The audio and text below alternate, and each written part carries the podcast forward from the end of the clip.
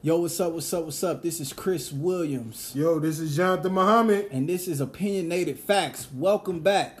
Episode two. Yep, yep. Let's get into our shits. We got a lot that went on today and during this week and all that. Yeah, yeah, man. We should start with the N B A awards, man. That was, it was pretty dope, man. I was all international players winning all the awards. Like, man, that, that was crazy for them to, to shut it down like that, man. Uh... European basketball definitely catching up with American basketball. And it's sad to say, but it's facts, man. Like, you know what I'm saying? These international players coming in, they really, really good. But, man, uh, what you think about the awards and, like, who you think should have won them? So, before we get into that, I wanna, I'm pretty sure everybody know who won the awards, but I want to just name off the people who won the awards. So, we got Giannis, of course, M V P. Defensive player, we got Rudy Gobert from Utah. Uh, Rookie of the Year, Luka Doncic, my man. This era's Larry Bird, Dallas Mavericks. We got Most Improved, Pascal Siakam from Toronto. Six-man, Lou Williams, Clippers. And Coach of the Year, Budenholzer. And, and he's the coach for the Bucks. Yeah. Now, what what my man just said, we go tell y'all who we thought should have won. Or who we wanted to win. Not who we thought. Who we who we wanted to win. And I want to ask you, who you really wanted to win M V P? Okay, with uh, with that being said, not not picking the actual award winners, they actually won. Um, outside of uh, Greek, I mean, of course, I want to see James Harden win. James Harden put up thirty-six a game this year. He was, an, uh, you know what I'm saying, a, a one-man show, but you know what I'm saying, of course, end of the season-wise and going into the playoffs, that's not what we're looking for to win a championship. So we need to work on that, but he should have won that. Rookie of the Year, Um, Trae Trae Young, and if Trae Young didn't um, would have been playing like that all year, like he was in the second half, would have been crazy. Um, let, let me let me uh say mine real quick. Cool. Let me say mine real quick. I agree with you. You said Harden. I agree with the Harden. Yeah. The M V P.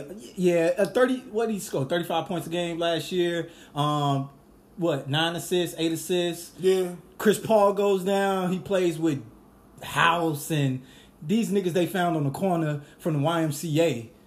Right, right. And he, he helping them. He went, they was losing before C P three went down, and he takes them, and now they was a, a top four seed in the West. I agree with you on that. Defensive player of the year, did you say that yet? No, you said rookie. So Trae Young, we both agree. And I think Trae Young, his uh his first half fucked him up. But that's who I would want him to win too. If it wasn't Luka, Trae Young, of course, because his second half was crazy. Mm-hmm. Do you agree? Like, he- yeah, it definitely was. It definitely was. Um, defensive player of the year, I, outside of Gobert, I definitely think Paul George should have got it. He guarding the best man on every single night.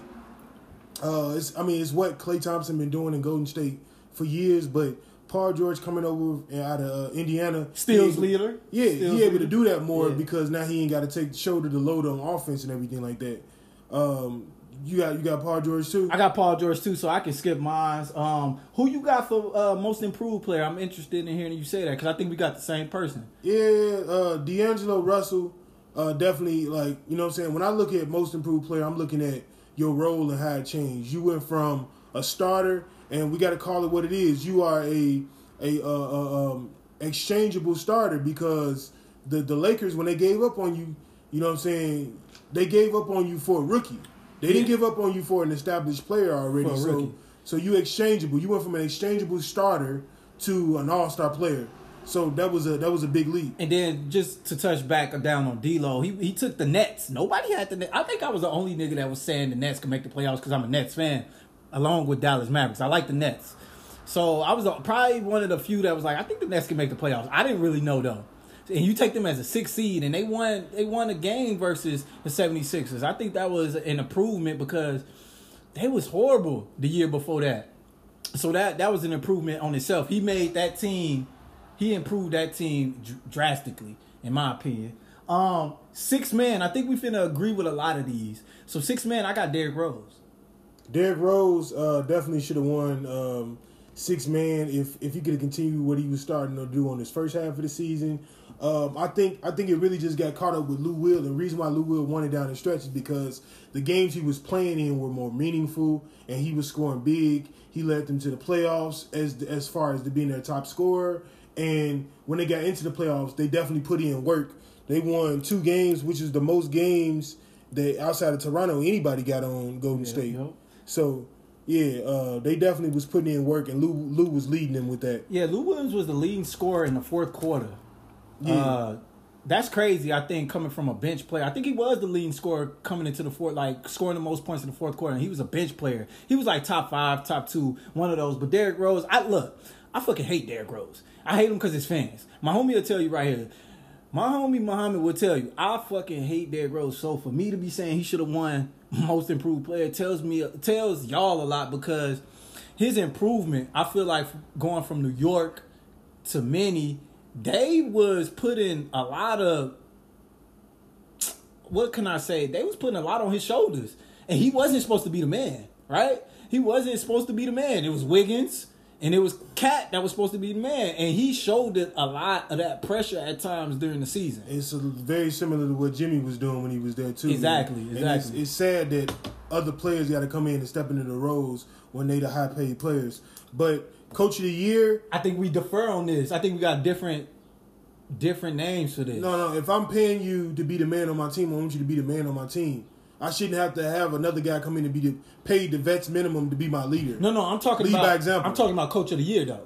I think we, I think we got different people on this one. Definitely. Um, I mean, of course, uh, Budenholzer won it, but the, you know, I feel like he the regular season M V P, the, the regular the M V P, uh, the the coach of of the year for the entire season was Nick Nurse, no doubt. Like the adjustments that he made throughout the playoffs, on the fly, against the Warriors, and like Steve Kerr done been there, been there, been there, and not only as a as a as a coach but a player. So he done seen adjustments, made adjustments, and for them to still win a championship first year as the Raptors coach, but then you know he the first coach to be the D League uh, Coach of the Year championship, and then N B A Coach of the Year championship. So Nick Nurse. Crazy. So, so my thing is, I don't have Nick Nurse, even though I don't, I don't disagree with him. I got Doc Rivers. Doc Rivers played with less, less than Nick Nurse, and less to me than Mike Budenholzer. He take his team. His team was a top. Uh, what seed was they? They was an eighth seed, right? You take your team to eighth seed. First of all, you trade your best player, in Tobias Harris, right? Mm-hmm. You you get rook. You got rookies now, kind of leading the way, and a bench player leading the way, and you got a player, and uh, I can't never pronounce his first name right. Uh, the big guy uh, with the dreadlocks, uh, Har, um, uh, Montrezl Harrell. Montrezl Harrell. You get him, and now he's playing very good. He could have been six man. You got two six man or the war quality players on your team. Definitely. You take them as an eighth seed with no stars, no stars. And you win two games versus the vaulted Golden State Warriors. Definitely. Not only did you win two games, you came back from thirty. Definitely. Yeah. Came back from thirty. So I gave it to Doc Rivers. Right. That was my pick over Nick Nurse and Mike Budenholzer. Right, but right. Let, let's get into the, some of the snub players who we thought that got snubbed. Because that was our picks who we thought should have won or who we wanted to win. Let's get into some snub players. Who you got as some snub players that you might thought should have won? And they just didn't get a nod, or they didn't get that. So I got, uh, for some snub player, of course, I got D'Angelo Russell. He's my biggest snub. Yeah, definitely. Yeah. By far. By far. He's my biggest snub. When you take a team like the Nets to the playoffs, and they wasn't even looked at to the playoffs, he was one of my biggest snubs. Now, for M V P, I got, look, people finna get mad. I I really thought Paul George should have got more votes, or possibly could have won. You average twenty-eight points a game. You the steals leader. You guarding the best player every time. Mm-hmm. Every time. Your team with you on the court is a top three defensive team. Without you, they not even top fifteen. So he plays a dramatic course and a dramatic change. So them two players is definitely my two top players that was snubbed. What about you, bro? Uh, I agree with you on both of those, man. Like, uh... Man, D'Angelo Russell should have definitely won. I feel like he made the most improvement because becoming an all-star, if you don't never be an all-star again in your career, I got to that portion of my career. Pascal Siakam could wind up becoming...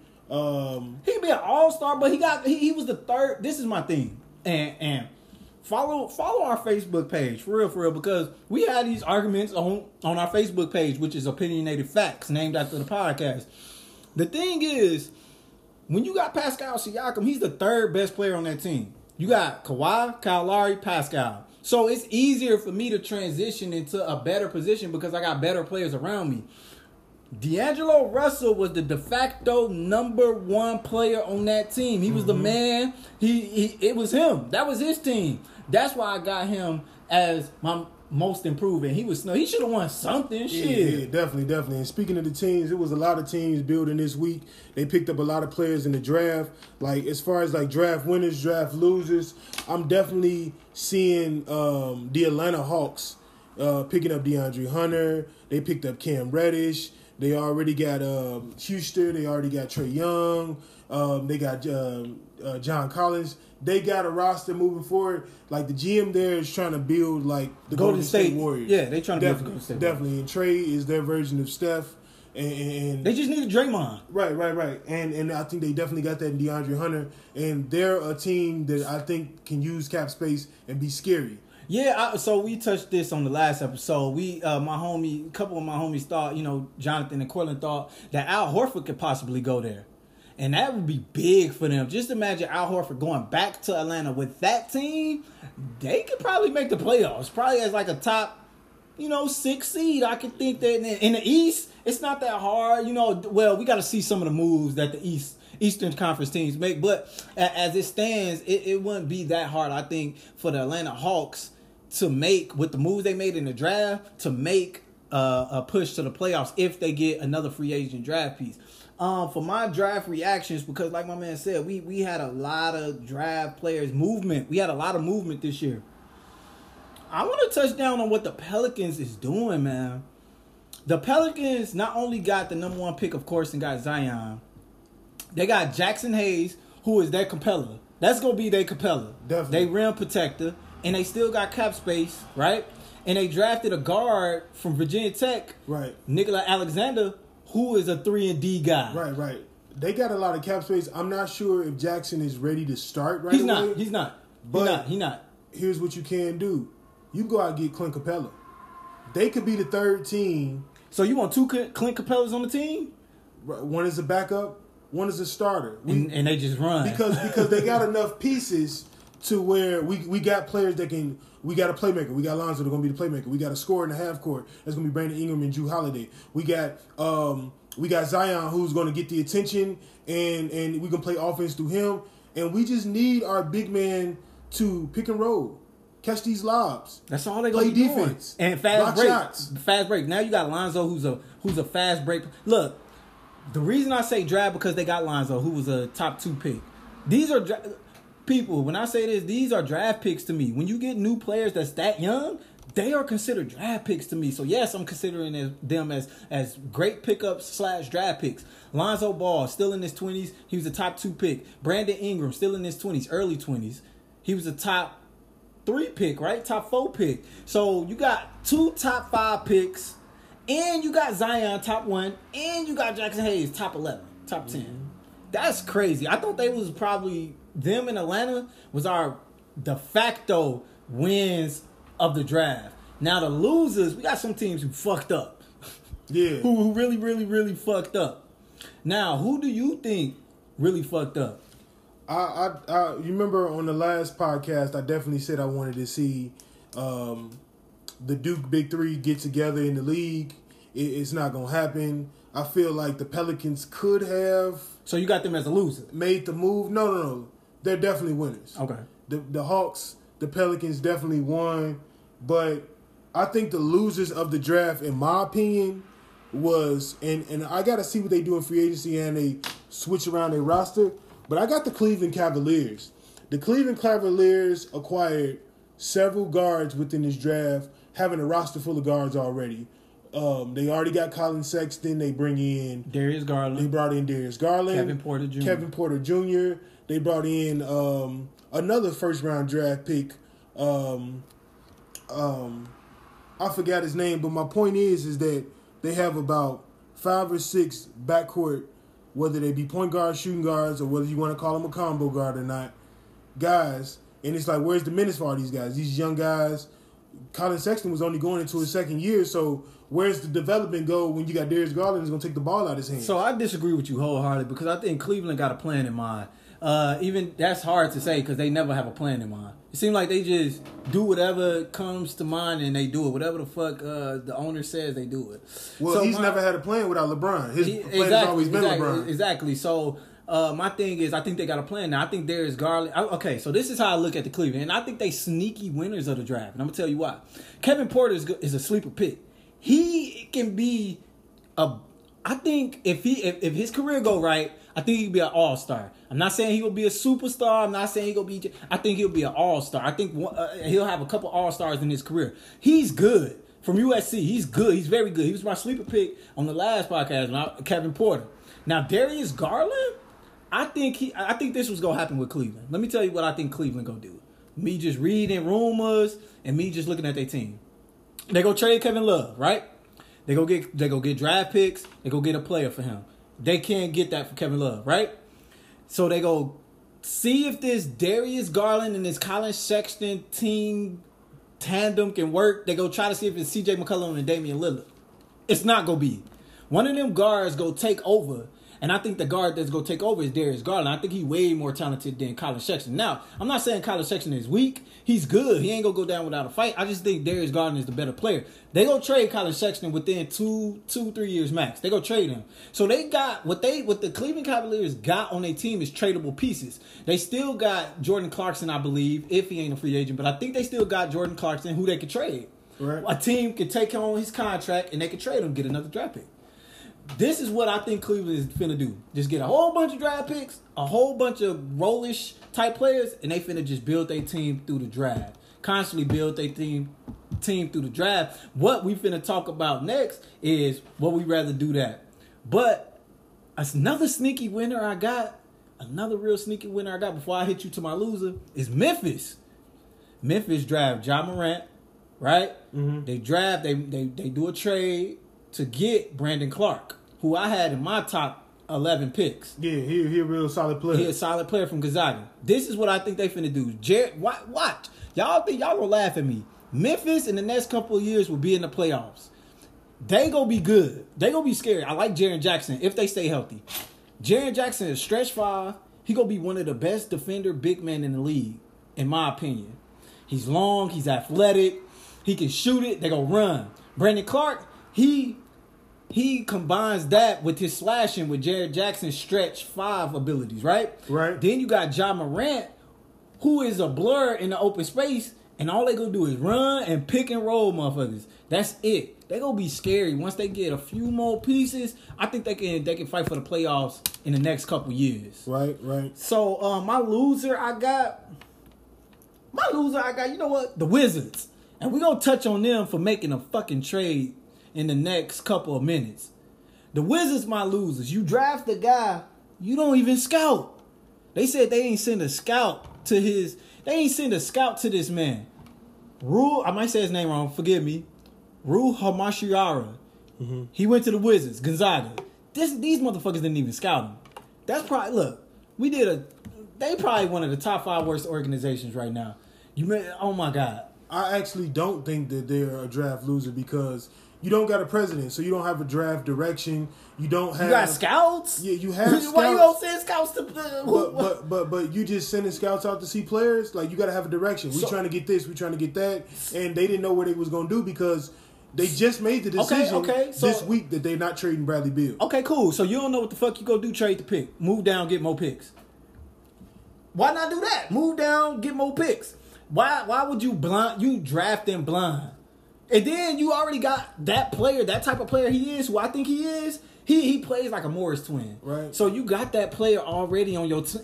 You had that player on your team, if right. he a free agent. Right. I don't know. Well, the problem is, is that trades was happening around a pick. And when you trading around a pick, it creates a market for the actual pick that you have. So when they go to trade that pick, it's like, you know, what we going to get? We seen that, you know what I'm saying, uh, um, Phoenix and Minnesota did. They pick where they traded basically the pick they was, and the player Dario Saric but, for the sixth pick. Yeah, but they was number nine. Right. I'm pretty sure they but that had was the call. number eleventh pick.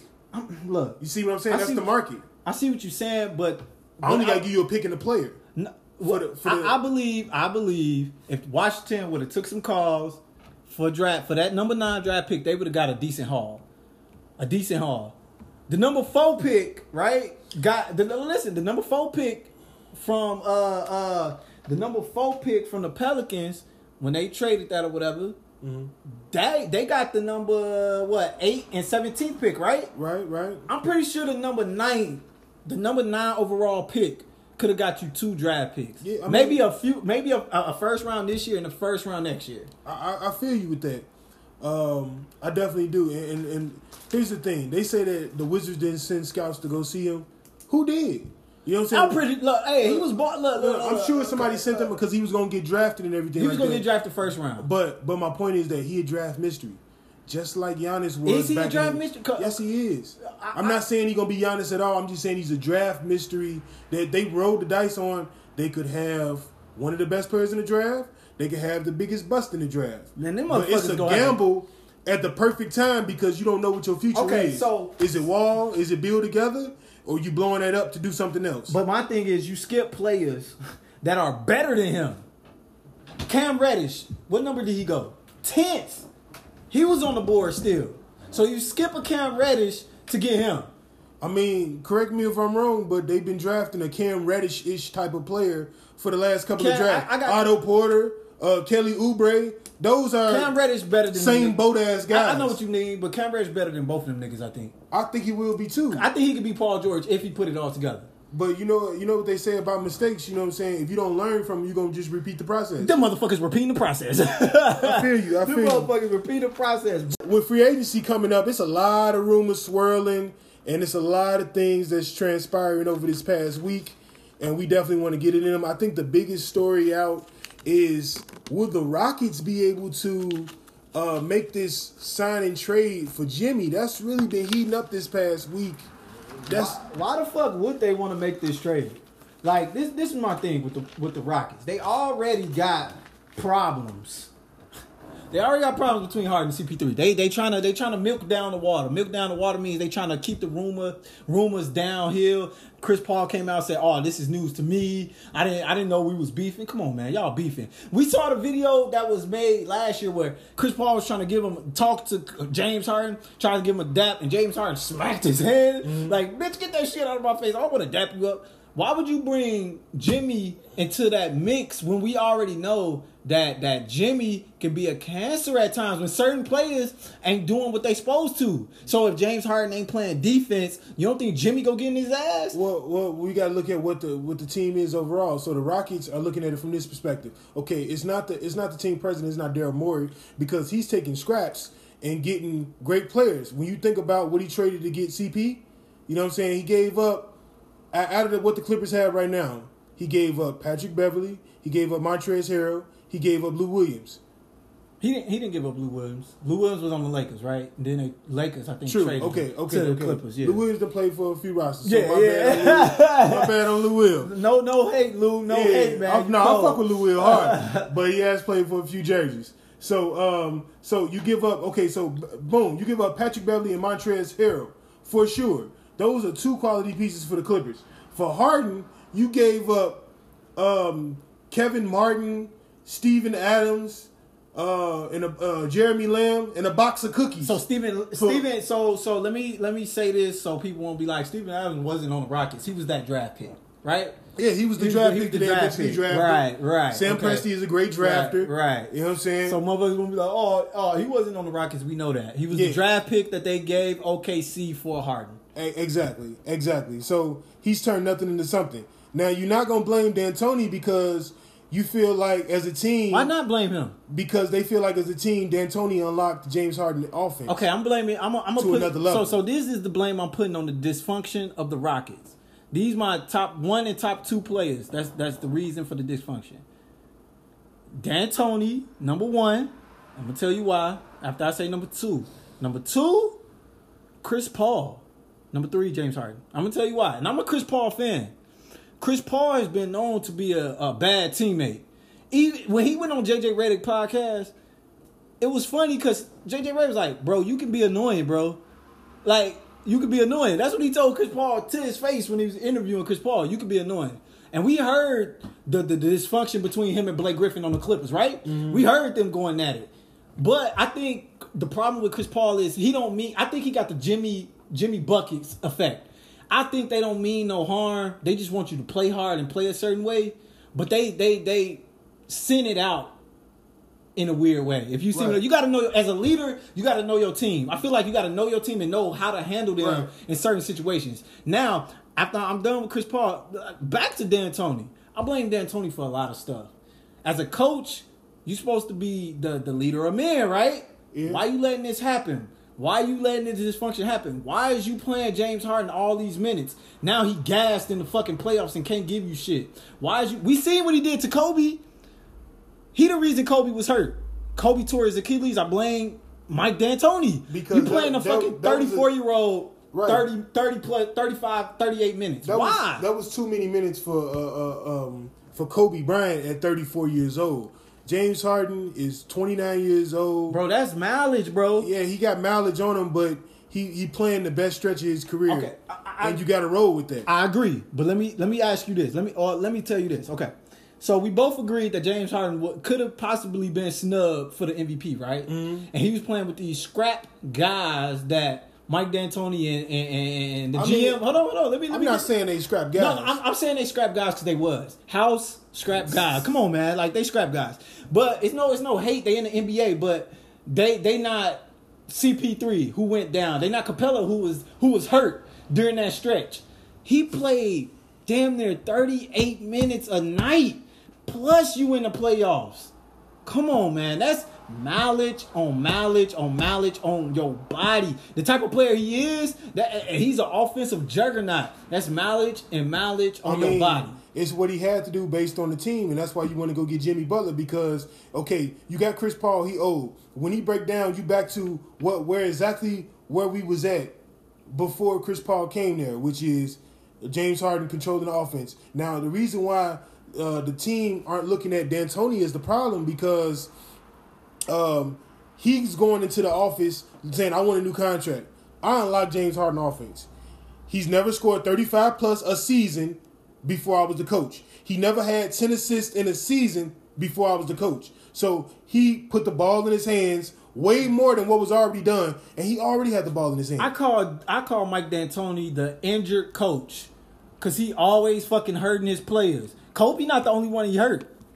I, if we look at the Suns' history, Marion, Stoudem, you know, Stoudemire, Nash was dinged up a few times. You feel me? Like he he put too much. His his style of play put too much on his players because he he he kind of reminds me of the offensive version of uh, uh, Tom Thibodeau, where he plays his starters so fucking much, absolutely. And at the end of the. Uh, At the end of the season, these motherfuckers is wore out. And now they got to go into the playoffs with these wore out players. And like Jimmy Butler, the reason I don't, I don't, I don't dislike Jimmy as a player. So let me correct myself if I said that. I don't like him as a, I don't dislike him as a player. I like him as a player. Jimmy a max contract player. Mm, he deserves the max in this era because of the money. But what has he done to get the max contract? He's done he a lot. Okay, so like what? So let me let me go through it. So in Chicago, in Chicago, I'm about, I'm, I'm in Chicago, Chicago was. I mean, his past okay, is ahead, what he's done. Ahead, his Chicago was Derrick Rose's team, all the way up until Derrick Rose got traded to the Knicks. That first year was Jimmy's first year. Yeah, he led the team because Derrick Rose was down. But as far as team building, the team was building around Derrick Rose up until that season. Up when until they, they chose Jimmy Butler over him. Right. Yeah. So that season, Jimmy chose, chose showed me that I can recruit. He brought in Dwayne Wade. He got Dwayne Wade to leave Miami. Wait, wait, wait. He didn't get Wade. Wade from Chicago. Wade is Wade from Chicago. Play, but legacy, Chicago. Legacy-wise, with these great players, great players don't want to wear two, three, four, five, six, seven jerseys. Why not? Jerseys. A lot of great players wear two, three, four, five, six jerseys. No, no. I'm, you only got I'm the... not talking about they don't want to get traded. You think Shaq wanted to go to motherfucking uh, Phoenix and, and go to he Cleveland? Was, he was and, a free agent, Yeah, though. He, he probably wanted to play with Bron, but I'm talking about all of these extra teams that Shaq went to. But he did it on his own accord. He did. Well, no. He only so he only got tra- he only got traded to Miami, right? He got traded to uh, Phoenix too. So after Phoenix, he was a free agent, and uh, and that's when he went to uh, no no no. After Phoenix, he got traded to Cleveland. After Cleveland, he became a free agent and went to Boston. Hey, some great players go through that. You get older. But what I'm trying yo, to yo, say your is, level bro, of talent, your level of talent ain't the same as you in your twenties that it will be. And we only see rare players who they talents, like a LeBron, who in their twenties, they still dominant in their late thirties or, okay, or mid-thirties, right? Right. So, to me, I feel like some great players, that the longer they play, the more risk that they have to get traded. We only see anomalies when it comes to these players that stay with one team for the for the duration of their career. Vince Carter, Hall of Fame to you? Ooh. And I mean, Vince, Tracy McGrady made it. Vince Carter done wore, what, eight jerseys. Is his is his legacy. That's because he want to keep playing ball. But his legacy is is is quite tarnished as compared to think wow. about it. Think about it. So, Vince, so, so think Shaq, about it. Vince would have stayed in Toronto all of these years. That that they went through bad. They went through good. They went through the Chris Bosh era. They went through DeMar DeRozan and Kyle Lowry together. That, now they would uh, um with, with with Kawhi, and Vince Carter was there all that time. Jonathan, that, his legacy would be much greater. Bro, it probably will be. But that he he had a better career with the Nets. He took them to the finals. No, he was not on them teams. He wasn't on that team. He wasn't on none of them so teams. So he wasn't on with Richard Jefferson and goddamn, I he thought was he was on, on none team. of them teams. I thought he was on that team. No, that was that was Jason Kidd, Kerry Kittles. You sure he wasn't on that team? I'm positive on both that was, of them. That was that was Jason Kidd, Kerry Kittles, Richard Jefferson, um, Mikey Moore. They had Dikembe Mutombo. They had Dikembe. They had um. Uh, what what's uh um they had Brian Scalabrine. No, he was not on them teams. Wow, why wow, he, he was on the, He came, he came after. several years after,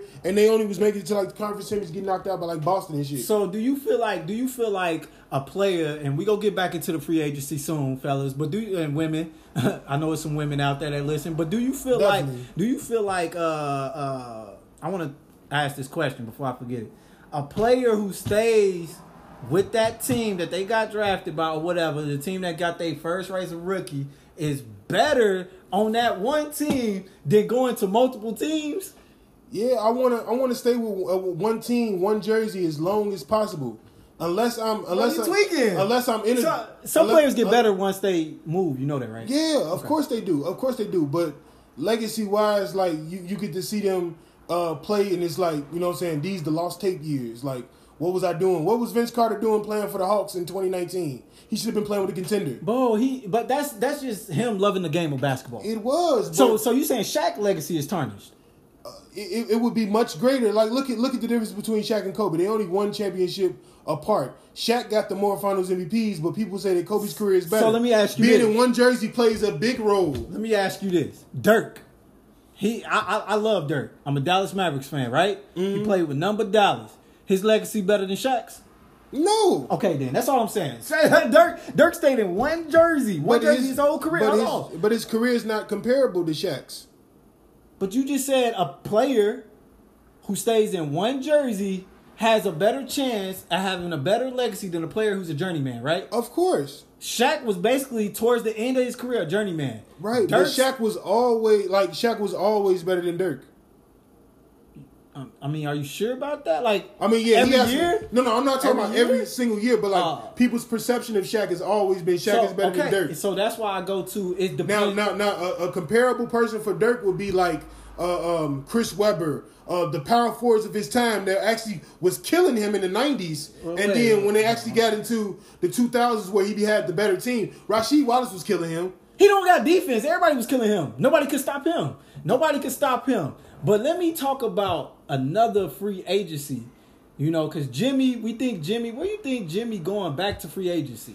Jimmy, I think I think, I think Jimmy is pushing hard for this Houston thing. It's the best chance to win. Uh, out of all the players, of the players that he could team with, it, it gives him the chance to have the biggest role while at the same time... The biggest role? The playing with the best players. So if he goes to the Lakers, he's the third option. If he go to Point Houston, you say he's the second option. He's the second option. If he go, and he to, gonna guard the hardest player, so he gonna get a lot of responsibility for the credit for the win right there. So I think Jimmy, I think this Houston thing is sneaky. I still think the uh, certain teams that miss out on marquee players outside of Houston, the best bet for him is to go the, back to Philly, because you the closer on that team, guaranteed.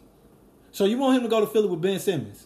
because but I, I, Ben Simmons is a great defender. He is. Ben, but Joel Embiid could be the best player in the league if he just stays healthy. This is my He's thing in that discussion. This is my thing about Jimmy and him and, and him and players, and and it's been it's, it's been on media and all that. What he do when certain players don't get better? What he do? He getting their ass. He, he, he show out. That's why oh, he built oh. for a championship team. Right. Exactly. So you put him on Philly.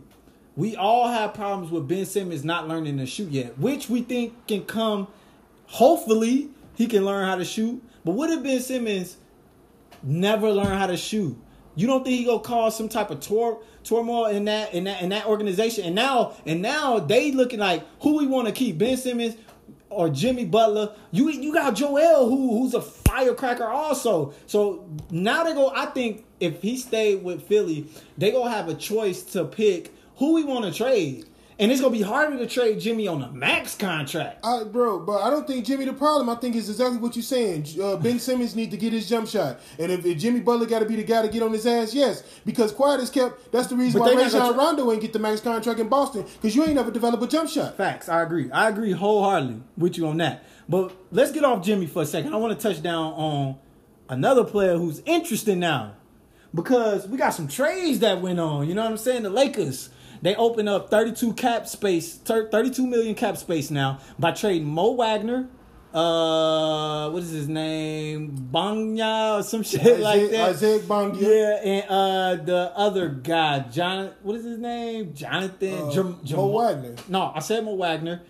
Uh, Jam- Jamarco Jones or some shit like that. Like they traded these, whatever. They traded these three guys. And cash considerations. And, right. Is what and, we gonna call and, and, yeah, cash fucking considerations. I don't know the other two. I know Mo Wagner, but they traded these two guys to the Wizards to open up thirty-two million dollars in cap space. Mm. So now they could get a max player. Not to mention A D waived that trade kick. So so that's the thirty. That's all together. He we waived his trade kick for four million. They trade those three three guys to the Wizards, and now they got thirty-two million dollars in cap space. Now they can go for a max player if they get it. My question is... They cleared their cap space because they got somebody coming. Who you think coming? Because I know I said Kawhi Stan to the Raptors. I want to I want to hit Kawhi real quick. I know I said Kawhi Stan with the Raptors, and I and I still think he's staying. But it's been a lot of rumors that we spoke in private about that LeBron was recruiting Kawhi during... the season. I, I think I think that thirty-two million dollars is going to go for the best player going all the way down the list. I even think K D going to get a call. Because LeBron... K D, K D ain't going to listen to them. He's not going he he to listen. listen. LeBron going to reach out again because LeBron already reached out in the regular season. If that if that happened, that's some sucker shit on both of them. I mean, LeBron already there. Come on, man. K, look, K D ain't going to... He want to be better. I, I, I don't I don't think he's going no, there at all. Not. I just think LeBron going to make the call. And he's going to keep going down the list until he's he going to go to Kawhi. He's going to see what Kawhi want to do. You know what I'm saying? Kawhi probably going to want to get, get his own team or run it back in Toronto. And then that's where it's going to get serious because for those people so out you there... Saying, so hold on. So you saying no, Kawhi ain't going to the Lakers. You don't think it's a shot? You don't think it's a... I, if no, you I, the, I think that's the first real shot at a best player in free agency. Okay. Kawhi. And then if Kawhi say no, I think from there you move on to um, to Kyrie Irving. Mm-hmm. Now for all the everybody out there that believe that Brooklyn only gonna take Kyrie if K D come, that's true. That's, that's dead today, bro. You, and I'm gonna tell you why that's dead. Kyrie got the leverage now. Oh, you don't want to sign me? I'm going to the Lakers. Hold on, hold on, hold on, hold on, hold on. They don't give a fuck about him going to the Lakers. They got a guy who's a restricted free agent, D'Angelo Russell. Now, mind y'all, I'm not saying D'Lo is better than Kyrie, but he's he's closer than what y'all think. He's close. He was a twenty-plus point scorer. He averaged seven assists, I believe, and he shot forty percent from the field, right? So, so Kyrie did some of the similar numbers. Mind you, D'Angelo is, is younger. He's still, what, twenty, twenty-one? Right. He's younger, so they don't give a fuck. I feel like they feel like, look, nigga, we don't want you to be the number one option anyway. We want you to bring somebody with you, which is K D. That's my point, though. So, so how he got the leverage? They don't give a fuck if he go to L A. Go to L A. This is the leverage. They not rumored to be in the, in play for all of these other guys. So if they let Kyrie walk and go to the Lakers, for example, they coming he coming over there to win championships. Now at some point of these championships, you got to start looking like, damn, we could have had this player oh, wait, because wait, wait, what ain't gonna change from Cleveland to the Lakers if he decided to come to the Lakers is that LeBron gonna put the ball in his hands to close. Kyrie is on a championship team. They already considered by most a championship team without this nigga, right? Excuse me for saying the N-word. Without this brother. They already a championship team without Kyrie, period, right? We both agree on that, right? We do. So what type of leverage is him going over there to the Lakers saying, I can win championships? Duh. They already can win championships without him. My thing is, I feel like they saying they don't care. If you choose the Lakers, great, go. Now we can look, we can set our, our, our eyesight on D'Angelo Russell. We can set our eyesight on Tobias Harris. We can set our eyesight on, on J J Redick. We can set our eyesight on building a team. Maybe not have that marquee name, but we still can build that team. You know, because if you ain't bringing K D, that that That's his, uh, that's Kyrie's light point. He can bring K D with him. K D, they want to play together. So if it's not, if it's not Kyrie, we don't want you to be the face of the franchise. We seen what you do to a face of the franchise. You lost in Cleveland until LeBron came. Yeah, you had a great squad in Boston. They they went to the Eastern Conference Finals without you. Now, when you join that team, it's it's, it's disgruntled. It's everywhere. We don't want you to be the face of the franchise with younger players, just like in Brooklyn. I mean, just like in Boston. You're going to fuck up again. That That's that's why they don't want this man without K D. No, no. They go, they gonna, first of all, them Brooklyn players, they just made it to the playoffs. They don't have the they don't have that season where they can say to Kyrie, we did this without you. They, They're going to be looking up to Kyrie because he's the champion, the veteran player, and the best player on that team just like, if you go over there. Just like you thought they was going to look up to Kyrie because he went to the finals with Cleveland. But they was looking at him like, bro. They were looking up to him the first year. Bro, the, the Boston Celtics had clinched the playoffs before Kyrie went down that first year. And they, he was going to lead them in the playoffs, and they was going to do damage. We seen this one. Uh, okay, so we seen a full year of Kyrie Irving. In the in the playoffs, right? What did he do? He didn't do shit. This second time around, they played they Indiana to, without Victor Oladipo. They went to the East Finals without him, and they they, they felt like they arrived. They now, did. Now, no, no, they didn't. As a team, they didn't, bro. This is gonna be, uh, bro. Who they getting in free agency? This is gonna Kimba. No, they not. Okay. No, they not. I, I think they got a good shot at Kimba. Mark mark my words here, people. The smartest thing for Kyrie and the smartest thing for Kimba. Whichever domino gonna fall first, the other Kyrie, person, the Kyrie other person should go with the other person. So if Kyrie go with K D, Kimba should go with LeBron, and if Kyrie go with LeBron, Kimba should go with K D. So this is my that's so, so so this is my thing. This is my thing, and and I think speaking on like the Kyrie, Kimba, D'Angelo Russell, I want to hit those three because it's been a lot of arguments of this. Like for, I'm gonna just do the Kimba and Kyrie argument right now, okay? Hold on, I, real quick, real quick, real quick. Start, bench, cut. Them three. Okay, start, bench, cut. I start motherfucking Kimba.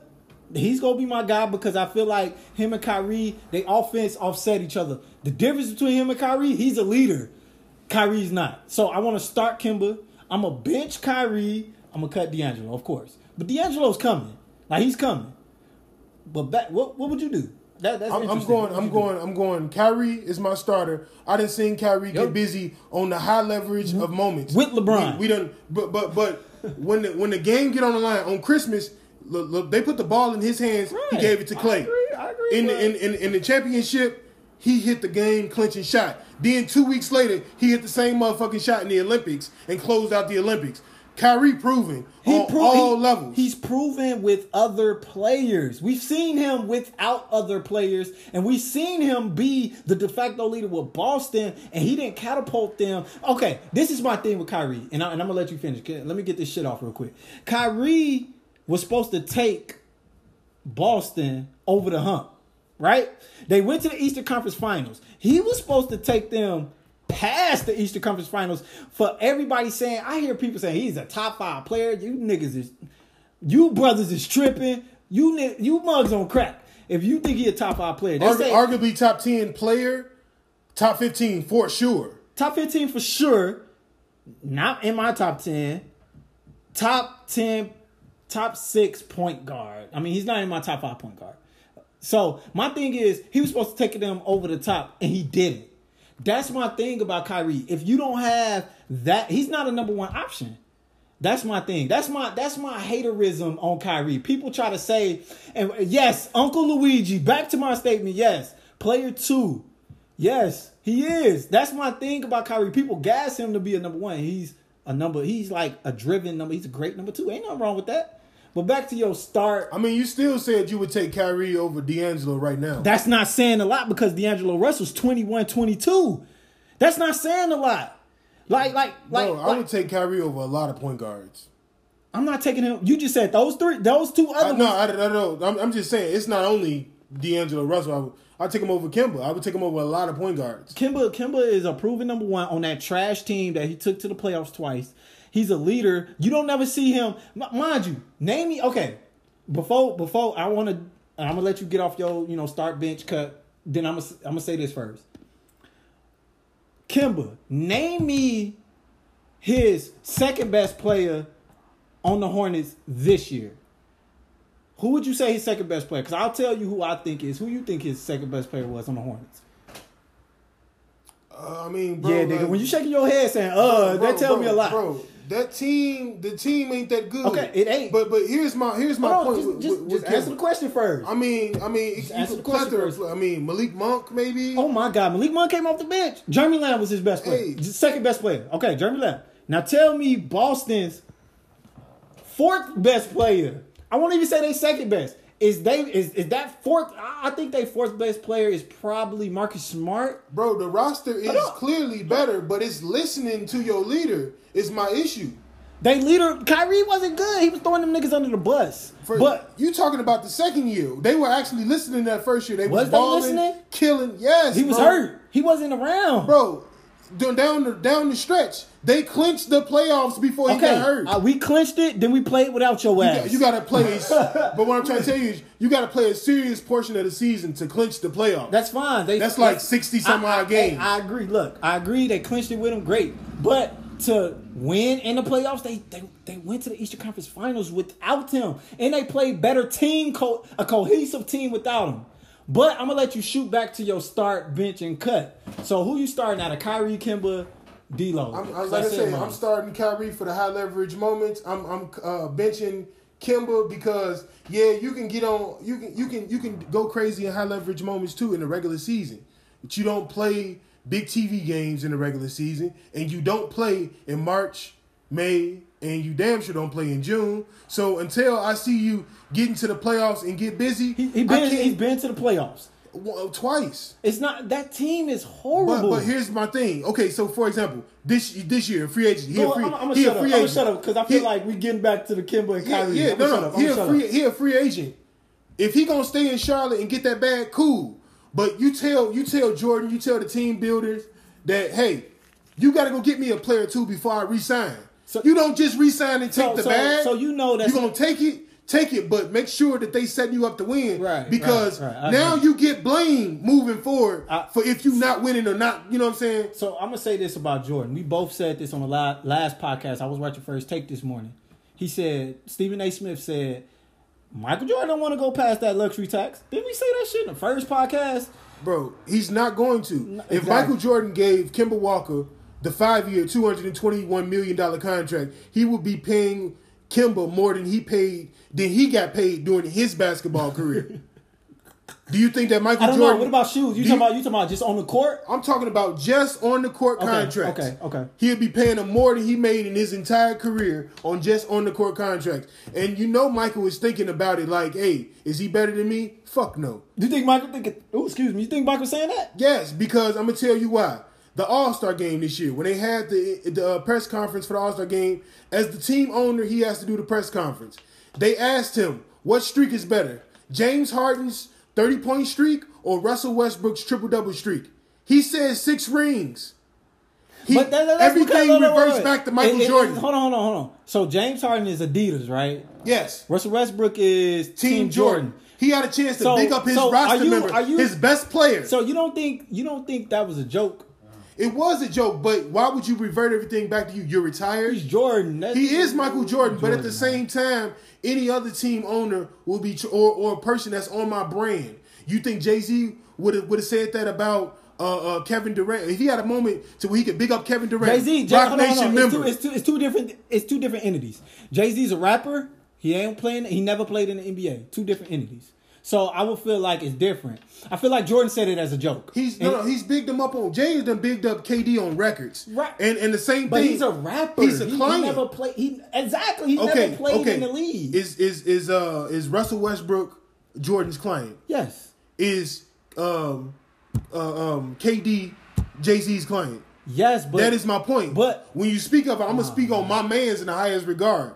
He had a chance to denounce Adidas, and he had a chance to big up Jordan in the same conversation, and he took, he took the he took the the, the yellow brick road, the other road, to to to put shine light on himself. Same same thing like Bill. Uh, who's that that went on the stage and was like, "I kill all y'all asses." Remember on the uh, Hall of Fame? I think it was a Hall they of Fame. They all retired. Was, they all retired, but they all feel like they. In, in their minds, like Shaq said on First Take, they all feel like they're greater than that next player.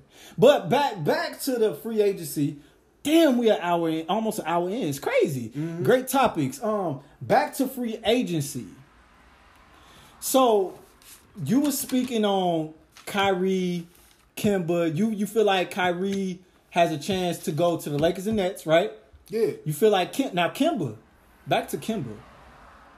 Should he go to Boston? No. Because Boston is the front runner right now. No. I'm going to tell you why he shouldn't go to Boston. Yeah, Boston got Danny Ainge. He a great team builder, but Danny you Ainge got you got trips. to you got you got to think about the fact that you had Isaiah Thomas. He wanted to stay. You you trade the man. He played hurt. That has an effect, a ripple effect throughout the league. Can we trust this guy? Am I going to get in my contract and you going to trade me? You know what I'm saying? Then the fact that Al Horford left in this free agency, that plays a role too, because now Danny Ainge, he just let Al Horford sit on the on the, on the roster, play out the year. He let Kyrie sit on the roster, play out the year.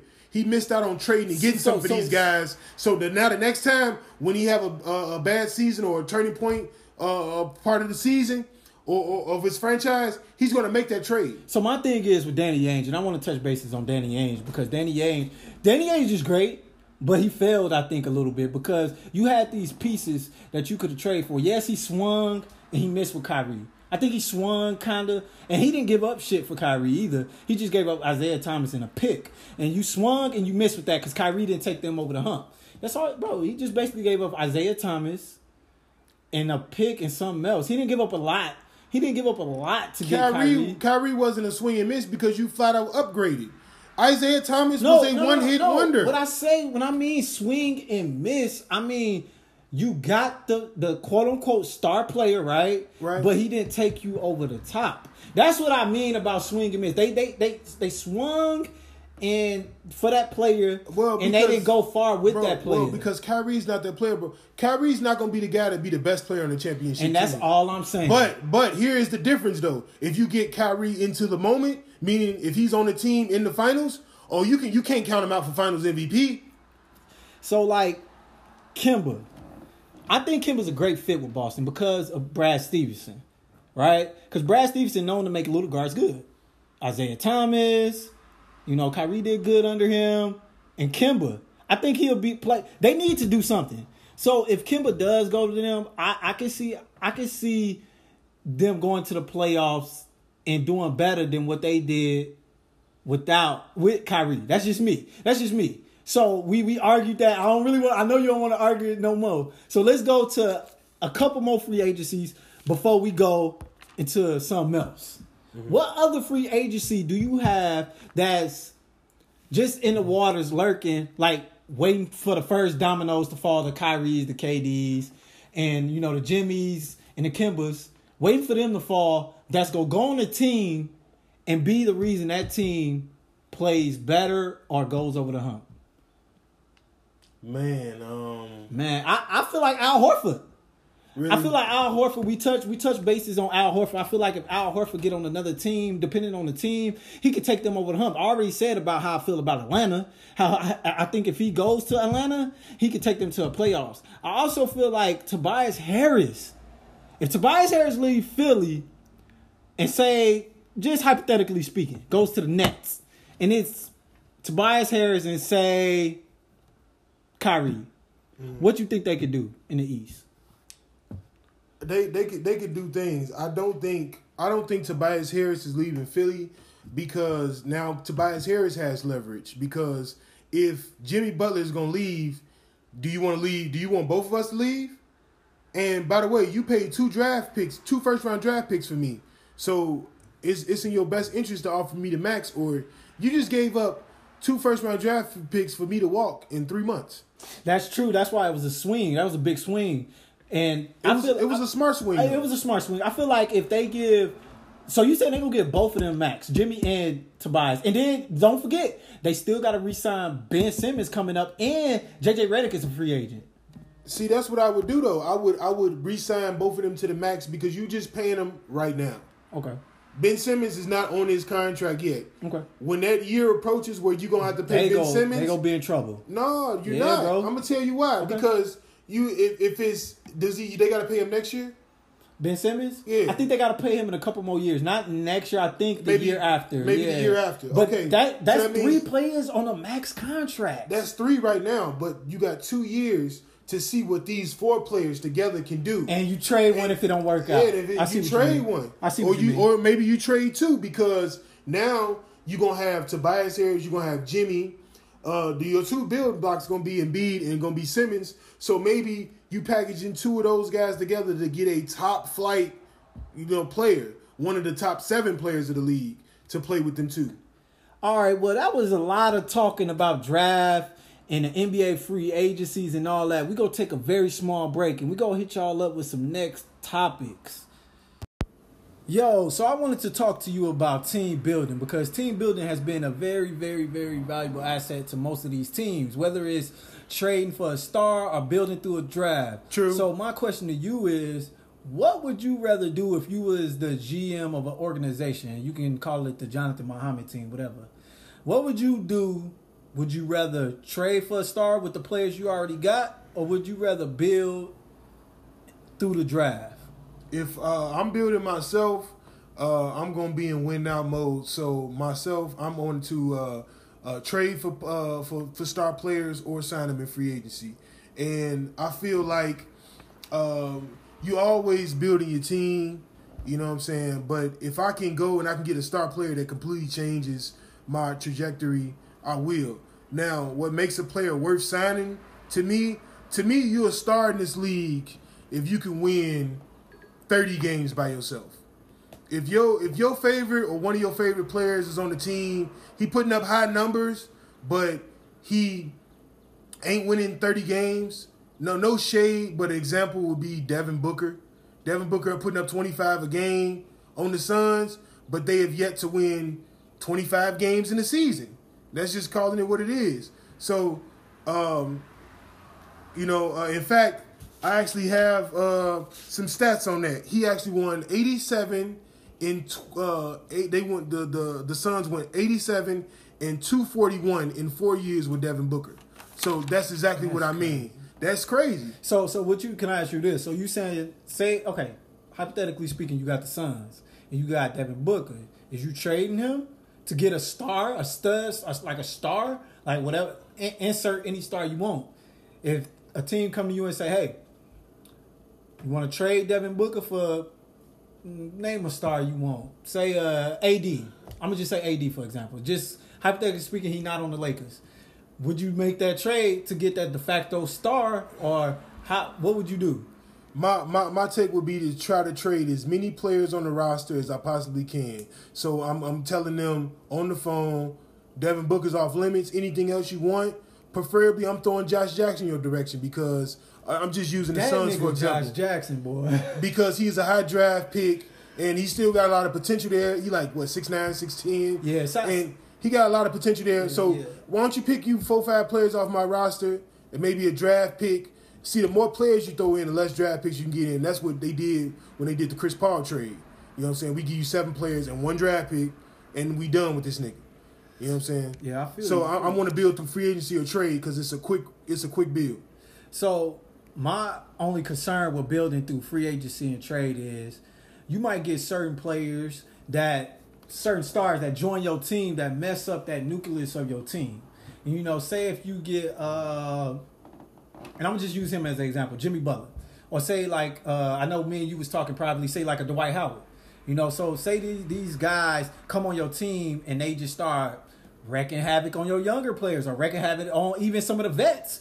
So what would you like? That's my only issue with going through free agency and, and trades, because you don't know what the fuck these players going to give you as as team cohesiveness. If you understand what I'm saying. Right, right. Well, that's the thing. When you when you get an established player, whether it be in the N B A, the N F L, whatever league you, you're in, you getting an established player, you know what you're getting. You know what they bring to the table. You know what pros they is, what kinds they got. So, you know, I'm going to bring players whose styles match each other. Like, you know, um, uh, we like like you just said, Jimmy Butler, you know, he rumored to go to the Rockets.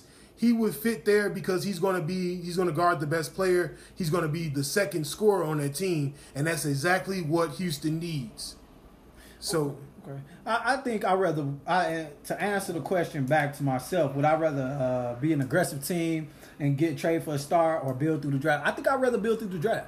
And I'm going to tell you why. Because I feel like if you got, say if I got good scouts, say if I got good scouts, because every team be fucking up draft picks. So we just go hypothetically speak, I, I got good scouts and I drafted uh, Zion. I'm just saying Zion, for example, because he drafted number one.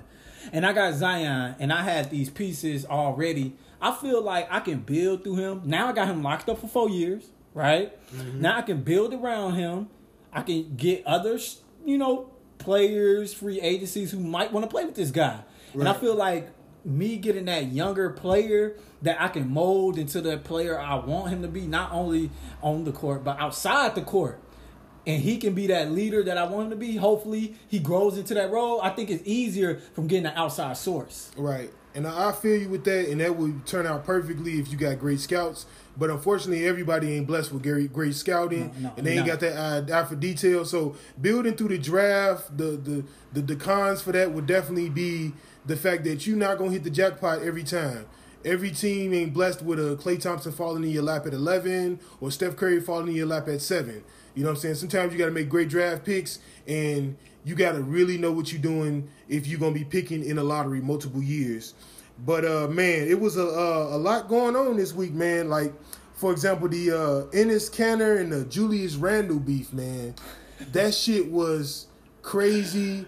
And do you think that's beef, or is that just niggas really, like, just in their feelings impressed? Well, well, Cause, well. Because he didn't really say nothing that I already said in the first podcast. I said it. I said from Enes Kanter perspective, he liked to poke the bear. And he liked to go at who's being talked about and who is the actual best. Zion is the best player coming into this draft. And he's taking shots in the past at K D. He's taking shots in the past at LeBron. Calling the king, queen, prince. But all that's that more shit. That's more of a shot than... Okay, so when you comparing a player... Like I said, like I said previously, before you said that, when when I when I compared Zion on the first podcast in our N B A mock draft, and I said his poor man, he's a poor man. Like if he don't reach his ceiling, he's gonna be Julius Randle with hops, which I is crazy. That. You called I, that I, before I called, I, the beef happened. Before the beef happened, I said that shit because you look at that player. They the same exact fucking player. Like, they do the same exact things. They attack the basket. They they they can rebound good. They can dribble. They can bring it up the court. They're a fast break waiting to happen. So was that really a shot? Because it's like, bro, that's who he is at the moment. I agree with you, but I don't think that's the whole picture. Me, myself, personally, I don't feel like you can compare Zion to one particular person in general. I actually have seven players that... I would couldn't, I would say that Zion has pieces to that game. He's not like one of these players individually, but he has uh, uh, qualities from each of these players. And I'm going to say, as I'm going through them, I'm going to name and, and let you know what I feel like those qualities are. So to to, to your uh, uh, to your comparison, Julius Randle, I see that because he's a two-handed finisher. He deadly with that left hand. But I also see other players like Sean Kemp. Right, so he gonna have that explosiveness. He gonna have that dunk creativity that Sean Kemp having, especially in the open break. Draymond Green, that open court pass and that playmaking ability, he gonna be able to hit motherfuckers on the dime without stopping, without, you know what I'm saying, picking up his dribble crazy. You know what I'm saying?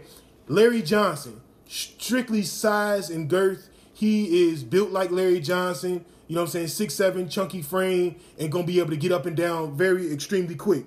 Blake Griffin, his ability to uh, work hard, to want to be better as a triple threat player. Zion going to be able to score, pass, and he's going to be able to dribble. He, I can see him setting up offense just like Blake Griffin. Now, LeBron, because he's going to have stardom just like LeBron. He's going to be hyped, and we're going to be watching every move just like LeBron. He's going to be a polarizing star just like LeBron. And then the last person is Charles Barkley, obviously because he's undersized too, but he's going to be an elite under the paint scorer right away. So all, so I disagree with the elite under the paint scorer because he wasn't that in college. He wasn't elite. He's, he he's, wasn't. He wasn't. He he, he didn't have. eighty-five percent is eighty, not elite. Uh, dunks, layups. Charles Barkley had post moves, et cetera, et cetera. So well, when I'm playing think, with three other great college stars, I only can show so much. You can you can at least show you got a post move if we throw it in there. They, I, I can't I can't think of a moment where Duke threw and correct me if I'm wrong, audience, anybody, I can't remember them saying, "Hey, Zion, go to the post and dominate this game." Like, you can dominate your player. You athletically more gifted than them. You can jump over them. You can just brutally just power through them. I don't remember. Uh, uh, do you think uh, that, I don't remember them setting him up like that. What? Do you think that R J gonna have the ball in his hands more in New York than he did in in college? He had the ball a lot in college, and he gonna have it even more with this team. New York sucks. We don't exactly. Even know. We That's don't my even point. Well, we're gonna see his game expand. We're going to see Zion game expand. Sometimes, sometimes, and this is the poison when it comes to drafting. Like like you said about mm-hmm. draft. This is the poison to me that, that can hick me up. So when you drafting these players and they need the ball and they can't do nothing else, they black holes. How do they get the team better? And I don't mean passing. I mean defending. I mean, is he going to die for loose balls? Is he going to uh, rebound? Is he going to do the little things also to make him become a great player? Because great players do one. I feel like great players do a lot of things great, not just one thing great. Well, so when it comes to Zion, he never to me was elite. Like, he's a good defender in the college level. He never was a, a elite under the basket. When I say under the basket, I mean post moves. He back to the basket guy. He's not that. With, with, That's why I compared them with, with Zion, R J, and Cam. With Zion, R J, and Cam, bro, they they showed that they can play together in college. And um, Zion, because of the team he coming in on, bro, he gonna have so many different players. We gonna see him play off the ball more because he gonna be getting back cuts and lobs because it's gonna be in Brandon Ingram hand or or, uh, or uh, Drew Holiday uh, hands, and it's gonna be taking attention off of Zion momentarily for the big play. We're going to see Cam Reddish. Cam Reddish went to a great team, uh, building team in Atlanta. We're going to see him in, in, in a team effort. But for R J and the Knicks, I mean, R J going to ball hog because they put him in position to ball hog. Until I see them get somebody else, somebody that's actually playing. Cause you think he, he going to step over? Even if K D come, K D's only grooming uh, R J the first year. So you think he going to step over Kevin Knox's toes? Oh, yeah. I, if if if... Unless they get a significant player in free agency, R J. Barrett will lead the Knicks in scoring. I mean, shit, it ain't a lot but him and Kevin Knox. That's what I'm saying. Unless I they mean, get a significant free agent, but, but R J. Barrett going to lead the Knicks in scoring. That's, I mean, but that's how, much give better, him a, how much better could, to your, that's going to give him a shot for Rookie of the Year. To your example, look at Devin Booker. How much better of a player will he get? I mean, some of the same qualities that you saying, him being him being a black hole, right? Him being but, but a black say, hole. Some of them, some of them qualities you were saying, him being a black hole, et cetera, et cetera. That was his problems in college. Like that. Them, this is why I said he was gonna be a bust because I feel like, I feel like he he don't do nothing great. He don't shoot great. He don't handle great. He don't score that great. I feel like he just do good things that never would take a team over the top unless he has help like he did in Duke, Zion, Cam Reddish. You know, so I feel like he need them players in order for him to take that leap if in the, his career. If if the first of all, if the ball is in his hands this much, that's what that's what uh, a player coming in will want. Like if K D decide to go to the Knicks, right? He get to see what R J really is. Okay, so the best case scenario for K D, if he decides to go there and he got to sit out a year, it's for R J to be a twenty-point scorer. Because now we know that you can get buckets. We done seen you in situations where you got to win games for sure because they're going to be fighting and scrapping if your if a rookie is the best player on your team. And they're going to be fighting and scrapping. So now we get to see you uh, high leverage moments, regular season, you know what I'm saying, to close games. And we're going to see you on some big scale games like, you know what I'm saying, the rookie all-star games, shit like that, to where we can see you close. And that's what I mean. So we get to see what he is. And if K D decide, all right, this is a player I want to continue to build with, keep him here. Or if not, they got a twenty-point scoring trade asset next year to go get K D another piece, if that's what the plan is. So so I, I feel you on that. Good good conversation. But I wanted to hit uh, on something that, that made it tickled my soul. I wanted to hit on LeVar Ball and uh, uh, uh, Molly real quick from E S P N. First Take host. Right. My thing with her is, I think, you know, so basically, let me let me just give y'all a quick analysis of what happened. Basically, he uh, LeVar Ball was on First Take. Um, Molly, they were talking about a certain topic, and Molly was like, okay, y'all, you know, it's time to switch switch, switch gears. gears. And LeVar said, oh, you can switch gears with me anytime. He even gave, like, a little switch gear shimmy, you know what I mean? Like, mm-hmm. And I felt like she took it over. But, like, okay, I believe in woman empowerment. So, women, don't kill me when I say this shit. I believe in woman empowerment and all that shit. My thing is, I think she took it out of context. It, you can tell when the motherfuckers is really talking nasty. Mm-hmm. You know what I mean? Like, you can tell when the motherfucker like, all right, yeah, let's switch gears. Like, it's right, in his right. voice. So, so she was like, you know, LeVar, you know, I got a question. I want to switch gears with you. You can switch gears with me anytime. Like, change on, the sub, change the fucking subject. He that, even did the shimmy. Nah, bro. Sometimes, okay. So for Molly, Molly thinks she she she she a woman empowerment and she do these things. Oh, I'm gonna go to H R. She said that shit at the end of the show. My thing is, if she was such a woman empowerment, why she ain't do that shit to Terrell Davis on N F L Network when he was like trying to? He was okay. Basically, N F L Network got a field on they on they set where they make examples of football plays. So Molly was on there. And Terrell Davis was like, hey, could you be the center? I'll be the quarterback. She had a dress on. Molly had a dress on. He said, okay, time to bend over. Let's hike. And, and she laughed it off. She didn't say shit. She was like, oh, you know I got a dress on. You know I can't do that. He was like, well, let me get in shotgun still. You know, hike the ball. And, and bro, that's more sexist to me than saying, let's switch. Ge- you can switch gears with me anytime. I think her mind was the, in the gutter. The difference her mind is was in the gutter. The difference is because at the time on Terrell Davis, she was uh, single at the time. She wasn't dating Jalen Rose yet, bro. So that plays uh, that plays a big role.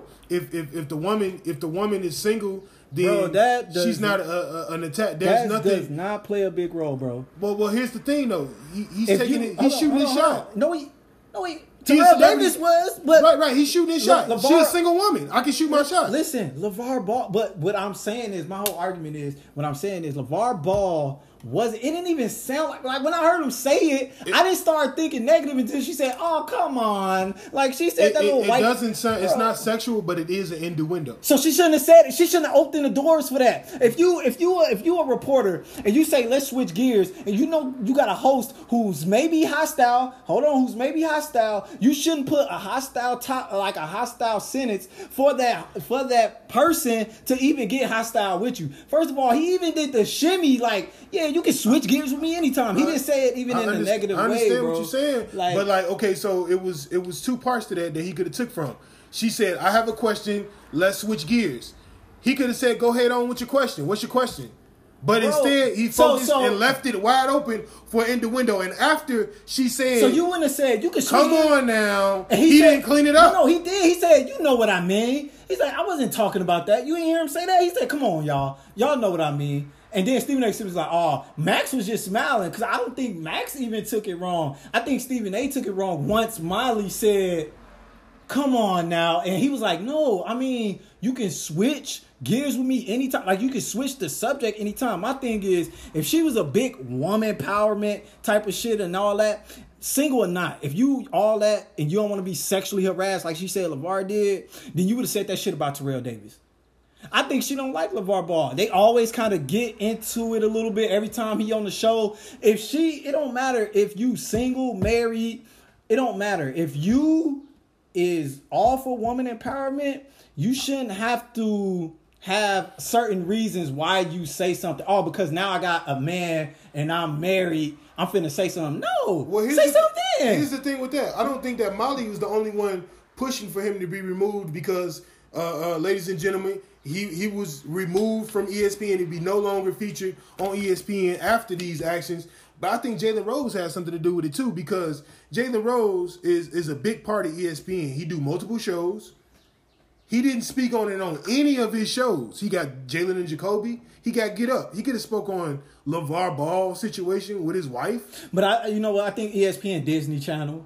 You know what I mean? Disney on every fucking thing. Jalen so, Rose know so how to speak and, and to, get his point across and, without. But but if, if Disney come down and say, hey, just leave that alone. They pay my paychecks. I'm going to just leave it alone sometimes. Now, if it was me, I would have just went on like a podcast like we on now and be like, y'all ain't paying for this. Well, that's and I would have snapped off. But I mean, wifey is wifey, and I wouldn't let nobody tell me not to defend my wife, exactly. But my you know, mother, you know my they... sister, whatever the situation may be. But, you know what I'm saying, at the same time, I think that's the reason why Jalen Rose didn't say something, because he knew it was happening behind the scenes. So, um, did you happen to catch Andre Iguodala on The Breakfast Club, though? Man, I listened to the whole, watched the whole fifty-one minutes out of it, bro. bro. Iggy Tell was definitely going crazy on there, bro. Think he was going crazy, or was he telling the truth? No, he was telling the truth, but I was just surprised that he went after the Warriors dynasty like this. I, I don't think he was going after Warriors dynasty, and I and I'm a, and I'm a, I'm gonna tell you why. Like I, I feel like he was just telling some things that most of us kind of already knew, but he it, it was kind of like a uh, yeah, this is this is what was going on. Now, one thing I I'll let you talk after I say this. One thing I didn't know was homie had a fractured leg versus the Houston Rockets last year. That's signs, man. He putting out signs. So, so he didn't play game three, game four, game five. He said they said it was a bruised leg and it was fractured. Because that's that's what the reports do, and I think what the N B A need to do and change the rule on is something that they do in N F L. You got to correctly give diagnosis, or else you can get fined.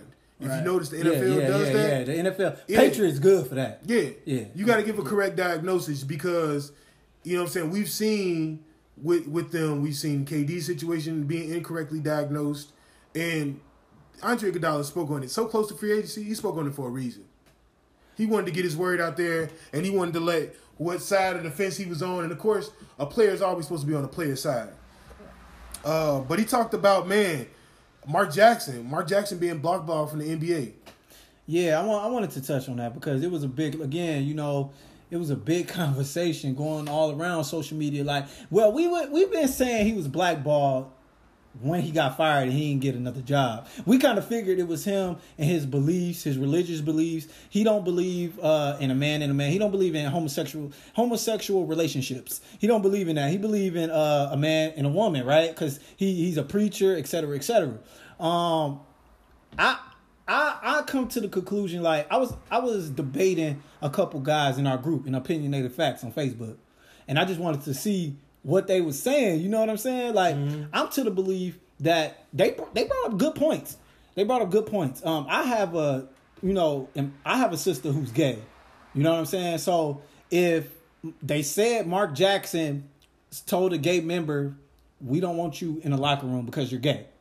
So if I had somebody say that to my sister in her workforce, like she called me like, man, Chris, guess what happened? I got fired because I'm a lesbian. You know what I'm saying? I'd be pissed. I'd be pissed. I'd be ready to go up there and fight a motherfucker. Like, what? What the fuck? Like, what? You can't love who you love. You can't be who you want to be with. Right, right. So so my thing is, I, I feel like it's a thin line between saying he was blackballed. Because all I believed at first, before I heard stories, was that he didn't agree with gay relationships. Right. That's what I heard. I didn't hear the part until him going into the locker room and saying, we don't want you in here because you're gay. I didn't hear that till later on. Right. So you can't, bro, I feel like you can't, that's, no, I you, see can't, what you're saying. you can't discriminate. A you can't discriminate. A person's sexual orientation has nothing to do with their ability and inability exactly, to perform exactly, a job. Exactly, exactly. But at the same time, okay, so Mark Jackson, like you said, he's a preacher. He's a Christian. So when he spoke on was what the actual Bible says about homosexuality within the Bible. So at, at some point, I guess, and I'm playing devil's advocate here. So from his perspective, it would be what is more important? Is it you being a homosexual or is it you being a Christian?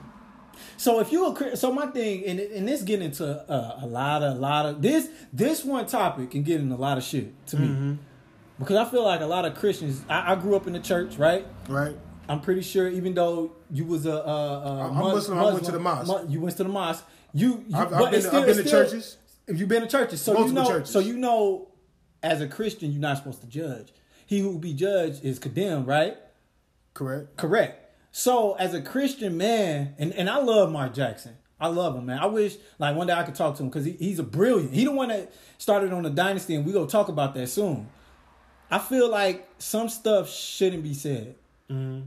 Even as a Christian, you should, you should, if you don't, you can disagree with them. You can talk to your homies like, man, I don't, I don't fuck with that nigga. He, he gay as hell. Well, you know what I mean? Like, but. I, well, let me ask you this for the sake of general conversation. Go ahead, go ahead, go ahead. Okay, so as a Christian, a person is supposed to help a fellow brother or sister in need. Would you agree? I agree. So wouldn't you have to establish that they're in the need, A K A judge them in order to determine that you in need? Not necessarily, because everybody ain't gonna ask for not, help. Not, everybody ain't gonna ask for help, but that's that's a different, that's a murky, so that's a murky line you're playing with, because I feel like being homosexual and needing help is two different things. Of course, that person don't that, need help because that, they love. Right, right, right. Yeah, that's not what I said. Yeah. They need help on, because if you want to be a homosexual, like I said, be a homosexual. But like I said, just playing devil's advocate, right? I think Mark Jackson's perspective is what's more important: is it being a Christian or is it being a homosexual? So him being a Christian should be important, but him being a Christian, it states in the Bible, you shouldn't cast judgment on people. That's what it says in the Bible. And it also it, has not, strong views and, yeah, on the Bible. Look, okay, so, so let, let, let's talk about, I, I just want to touch on the Bible real quick, because I was raised in the church. You've been in a lot of churches, right? Mm-hmm. And, you know, maybe we can ask our other homie who's here if he want to jump in. My thing, because he, he been to churches. My thing is, when it comes to churches, this is why a lot of people don't go to church no more, right? This is why a lot of people don't don't look to God, or I ain't gonna say look to God. I'm gonna just say look to those Christians to help them whatever they're going through, or to open their eyes to something, to, to get them faith into something, right? So because if I'm homos, if if a homosexual came into the church right now, you already know what they finna do.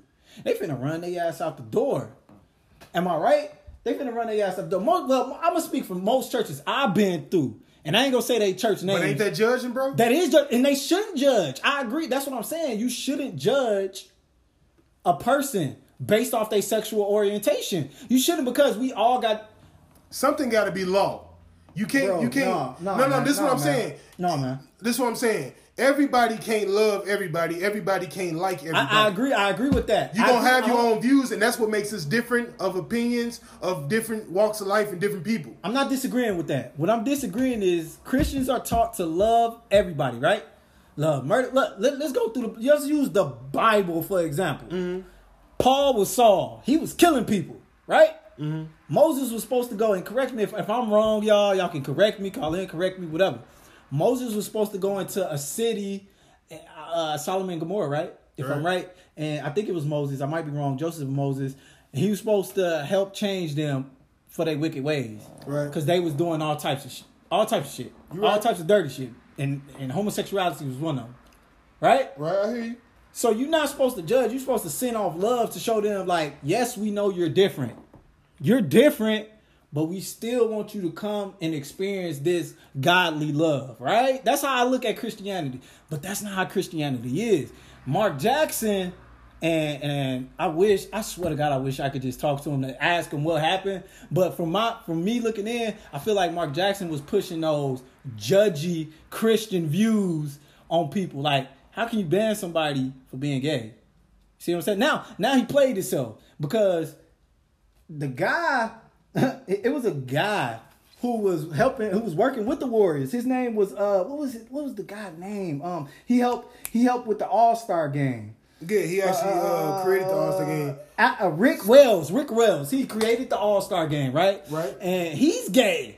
Right. Now you played yourself, because he over you now, and now you played yourself, and now you can't. Now well, you can't coach. I don't. I don't think. I don't think Mark Jackson played himself, because of how his legacy as a coach is going to be remembered. Uh, most people consider him the creator of the Warriors dynasty. You consider him the creator of the dynasty? He's definitely the foundation of it. He drafted Draymond, Clay. He was the coach when they got drafted.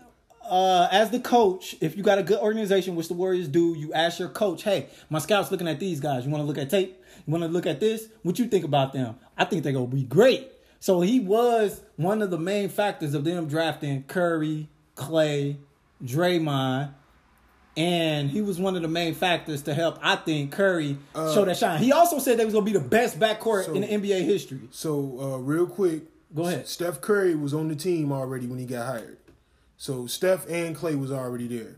The only person that he was there for to see no, drafted. He, he drafted He drafted Curry. Did he draft Curry no, and Clay? Curry got drafted in two thousand nine. Okay. Mark Jackson got hired in twenty eleven. Okay. He got fired okay. in twenty fourteen. Okay. So... he got fired despite leading Golden State to playoff uh, appearances in, for the first time in twenty years. Now, the first year when he took over the team, twenty eleven twenty twelve season, if you remember, that was a lockout season. Right, right. Um, Steph Curry had a lot of injuries. They went twenty-three and forty-three in sixty-six games. The very next year, Golden State went forty-seven and thirty-five. They was a sixth seed in the West. They played uh, Denver in the first round. They beat them four two. So you beat the higher seed. Right. Now, now remember that Denver squad was that was the, the that great team that was built around the Melo trade. Yeah, yeah, yeah. Right. And then uh, they lose to San Antonio in the second round, which I think San Antonio was the second seed that year, and they lost four two. So. Uh, that summer, they originally signed Mark Jackson to a four-year, eight million dollars contract. He earned two more years guaranteed in twenty thirteen, so now he signed through the twenty fourteen twenty fifteen season. So, again, twenty thirteen twenty fourteen season, they approve again. They go fifty-one and thirty-one. That's the first fifty-win Golden State Warriors team since ninety-three ninety-four. Then Golden State reaches the playoffs for consecutive years for the first time since ninety-two. They lose to Golden. Uh, they lose to uh, the Clippers in the first round, seven-game series. That's what Doc Rivers, Chris Paul, mm-hmm. Blake Griffin, all those guys been bragging about for years. We the last team to beat Golden State before they was Golden State. Yeah, yeah, yeah. And yeah, then yeah. now, uh, after that seven-game series, May sixth, twenty fourteen, Mark Jackson was fired. Kerr becomes the Golden State Warriors coach, and they just start delivering championships. See, They've won four in so, the last so, five years. So you, so basically, you saying that Mark Jackson got blackballed? Didn't no have, doubt. Didn't have. Didn't have. Wait, I want to go back to the dynasty. Didn't have no parts in creating that foundation. Of course he did, but what he what what he, what the wind up happening when he was there, like so, Steph and Clay was already there. He played an integral role in getting Andre Iguodala to join the team. And he also said they was gonna be the best backcourt in N B A history. Right, right. Now people forget that Andre Iguodala was on the team that the Golden State Warriors beat yeah. when they was the sixth seed, and then Denver was the right, third seed. Right, right. He came so, to join them. Yeah, yeah. Now he came to join them yeah. for all the people that want to, you know, take shots at K D for joining the Warriors. Andre Iguodala was the first guy to do it. It's just that he's not on the grand of scale that of a, a player that K D is, yeah. but he was an all-star, which he was at the time, that joined the Golden State Warriors after we beat them. But needless to say, um, he, he he brought in the other pieces, the the the Barbosas, the Sean Livingston's, the pieces that filled out the bench that David made West's. the, the exactly that made the championship roster. So my thing, my question, you okay? The, so but David Lee was his boy. Now, Steve Kerr was the one that came in and decided, Draymond Green, you're going to be the starter. And not only will you start, when you get the ball, you can push it. Because if you remember, uh, Mark Jackson ran a um, a high-usage uh, uh, system where it was a lot of pick and roll. The ball was in Steph Curry's hands a lot. Steph Curry has not averaged as many assists as he has with Steve Kerr as he has with Mark Jackson. And that's because he allows other basically, players basically, to facilitate yeah, yeah, the offense. Yeah, he, he created in fact, Draymond offense. Green leads them in assists the last couple of years. So my thing is, why do you think he blackballed him? He's blackballed I, I, I because Mark Jackson's been out the league for five years. And if you yourself is saying that Mark Jackson is the creator of the Warriors dynasty, how come the creator of the guy that that created the team that went to four of the last you finals? You can't discriminate. How come they? How come he can't get another job? And it's been five years. You can't discriminate against. You can't discriminate against, against homosexuals. Against you can't discriminate against nobody, bro. Like when you in the workplace, let's, let's, let's workplace got rules. Hold on, let's workplace got rules. My workplace has rules and regulations. You can't discriminate against nobody. I, I'm telling you my workplace rules because I have to read them motherfuckers every day. No one can discriminate against nobody. Religion, race. Uh, sexuality, et cetera, et cetera. Right. right. So in the N B A, I'm pretty sure they had the same fucking rules. It's the N B A. Right. And the N B A, as we seen, is a uh, like like somebody said, like I was debating somebody, he said this exact thing. N B A seems like they gear into a no-tolerance zone when it comes to discrimination because uh, I'm going to ask you this, and I know it's kind of... Well, it's, it's a job like every other job. In, in the N B A, they, they preach a lot of freedom, but here's the thing. If he was not getting a job because of discriminating against uh, uh, being a homosexual, uh, a homosexual, answer me this.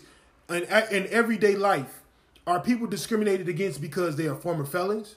Are people discriminated against because they have a lot of tattoos? Are people discriminated against because they but wear that's why, that's earrings why, and but, but piercings? But you playing, you playing back to my argument. That's why the rules are set so motherfuckers won't discriminate against those people. But what okay, I'm trying to say, I, it's going to happen in every walk of life, in every happen, job, but regardless. It, sh- it shouldn't happen on the work workplace, and that's why those rules were set. That's why they said, hey, you might can't get it. I, I mean, I'm pretty sure he ain't going to get I don't think. I think it's done. He's been out of the league too long, I think. I, I wish he could coach again. I love Mark Jackson, but And, and this is the funniest done. part of it all, people. So he's not getting a coaching job because of something he said. The moment he got fired from the Warriors, he became, a, once again, a T V uh, commentator on, on E S P N, and, and he's their profile uh, team. Jeff Van Gundy, Mark so, Jackson so, is the profile I'm pretty, team. I'm pretty sure. I'm pretty sure if he came out, say if Jeff Van Gundy was gay, and if he came out and said, Jeff Van Gundy, I don't want to uh, uh, commentate with you because you gay, he'll get fired. Because now he's saying he don't want to work with a man. But he basically said the same thing. He said, no, no, I don't no. want... He said bro. a view to, He said a view bro, about no, gays Look, bro. in general. Bro. Probably not even knowing that his that, that the owner, that, that the, the guy who's invested so, so, so, so, is, is, a part, uh, is, is, is a part of the homosexual community. So this is my thing. First of all, he had to know that. Because you you you working for that man. If you smart... Bro, do you know everybody that you work for? Nigga, yes. I mean, everybody. I know my, I know the bosses I need to know. You know the president, you know the owner. Nigga, you know, yes, they, the they come, president. they come on, they come to our work first. They say they shake our fucking hands. You I, look, I, I look at them and I say, shit, I need to know this person because they pay me. Right, right. You got a great job. They, they pay me. On a lot of jobs, the people from up top don't come to see the people. But this the N B A. This the N B A. He created this guy Rick Wells. I might be saying his name wrong. Created the All-Star Game. You mean to tell me Mark Jackson didn't know about what the fuck he had going on? This is my thing. And this is my thing. You saying people get discriminated. I agree with you. But where does it come to a stop where you can't tell somebody who's homosexual in their face, like, you can't be in my locker room, and he's supposed to be in the locker room. I'm pretty sure he was in the locker room doing his job. So if he's in the locker room doing his job and Mark Jackson, and this is hearsay, I don't know if this is real, but if Mark Jackson came to his face and said, yeah, homie, uh, get your gay ass out the locker room. We don't want your gay ass in here. Not saying he said it like that. But if he said that, bro, that's wrong. Like, that, that's discriminate. Okay, so you mean to tell me, and, and I know these apples and oranges, what I'm about to say, so don't don't crucify me. Because, cause like I said, I, I, I was debating two guys, and they were making great, hella great points. Race. Let's talk about race, right? Let's talk about Donald Sterling real quick. Then we can, we can jump back to Mark Jackson. Donald Sterling lost his lost his job, right? No, he lost the team. He lost the team, right? They he lost the team. Him to sell it. They forced him to sell it because he said "nigga" on uh, in the phone, and, and then it was it was receipts of him on his property not selling his homes or not renting out his homes because he didn't want to rent out to black people. So you mean to tell me it's been years? How long has that been? Years, right? Mm-hmm. Should he get his job back? Why should he? Because you said Mark Jackson should. Yeah, Mark Jackson should. So they both discriminating against a particular person because of they. It's a difference between racism and discrimination. It plays hand in hand. It it in some in some cases. In this case, it played hand in hand. Well, okay, I would I wouldn't want Donald Sterling to be an owner again because I wouldn't either. I wouldn't no, either. You know I, what I, I'm saying? I, I know I know you don't want either, but I'm just saying I would never want him to be an owner again because. You are talking about black people in a league that is ninety-eight percent black, as opposed to um, um, um, Mark Jackson talking about making an, you know what I'm saying, a, a, a statement based on the Bible. That's a forgotten part in this whole thing. It's based on the, the words that's been written so, for thousands and thousands of years. All he did was repeat the book. But because he actually feels that way, he's getting scolded for that. How do you repeat the book by saying we don't want gays in the locker room? Bro, okay, bro, okay. he used the locker room, but what he what he, what he, he told that to a gay staff member. Right, right, right. But this is what I'm saying though. He he based that all his statements because he's a preacher, because he's a Christian, and he's a devout Christian. If he's, it's he, based on okay. what what he okay. learns and what he believes. If he's a devout Christian, you ain't supposed to do that. Okay, so my mom, so my mom, my mom was a Christian, right? Heavy Christian, right? You know, God rest her soul. She was a heavy Christian. One thing I noticed, she ain't never judged nobody. I never saw her say, you know, she might not agree with it. Mm-hmm. Like, we had multiple conversations where she really didn't agree with it. But she would be like, I would never turn my back towards somebody who want to be around me just because of their sexual orientation. That's what I was raised in. Right. So Mark Jackson being a Christian, I will figure, a preacher at that, I right. will figure... He do the same thing, but, I, but if you but, got something else to say, okay, but, but that's what I was gonna say though. Okay, so Donald Sterling said what he said with the league being ninety-eight percent black. So regardless of who you trade this year and that year, you're gonna have black players on your team. There is no guarantee to have a you, homosexual player on you never know. on your team. You you never yeah, know. You there never are know. You there never are know. undercover people, know. and they choose to be undercover. Be yourself, but. If if you choose to be undercover, you undercover. We we won't know. Okay, I feel you on that. That was a that was a heated topic. Good conversation. Do anybody watch the fucking B E T Awards? No, no. How the no. fuck does Snoop Dogg win a go- Snoop Dogg win a gospel, won a gospel album? Wins a gospel album. We I was looking at the I I didn't watch it. I didn't watch the B E T Awards, but I was looking at some of the winners. All right. Yeah. Could you uh, please tell me some of the winners, Jonathan? Please, because this shit was mind-boggling to me, bro. Like some of the some of the winners was mind-boggling to me. Snoop was one of them. That was funny. I looked at one of the one of the winners, and one of the winners for male hip hop artists, male hip hop R and B pop artist was Bruno Mars. Bruno Mars, and he beat out Donald Glover, mm-hmm. Chris Brown. Uh, Khalid. Was that uh, hip-hop or pop? Anderson .Paak and uh, John Legend. This is for R and B and pop artists. I, I don't mind Bruno Mars. I like Bruno Mars. Bruno, I believe yeah, Bruno, I like Bruno Mars, Mars. should have definitely won um, that category.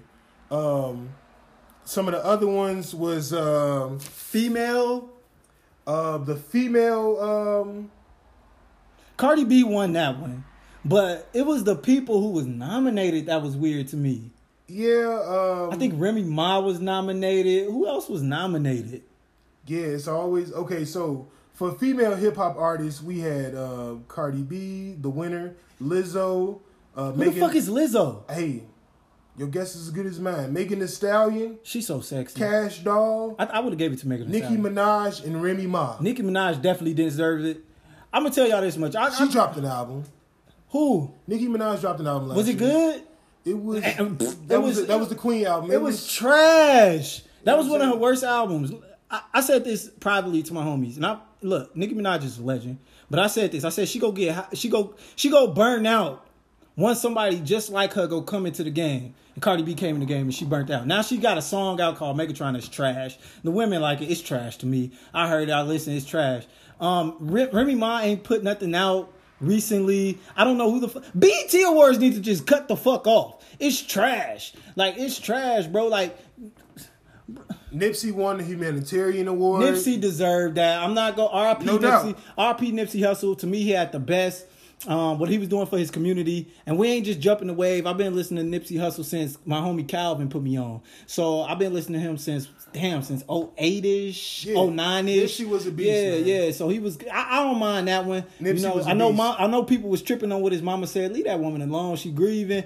I know she sounded a little crazy, but she was speaking in spiritual. I don't, I'm not too in tune with that. So... B E T Awards, really, I ain't got really shit to say about it because I feel like it's trash. I feel like it needs to go go off the fucking air. Video of the year was uh, between uh, oh.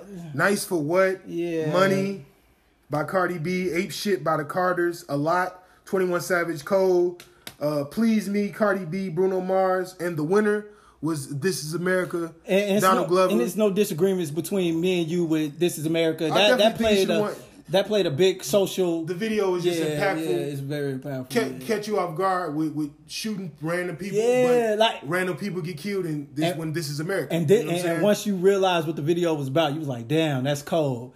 But I I don't really have nothing else to say about B E T. Man, well, than, how about this one? Female R and B pop artist. Oh, fuck. So who was the winner? The, uh, the well, the nominees was S Z A, Ella Mai, Solange Knowles, her, Tiana Taylor, and the winner was Beyonce. Beyonce shouldn't have won that.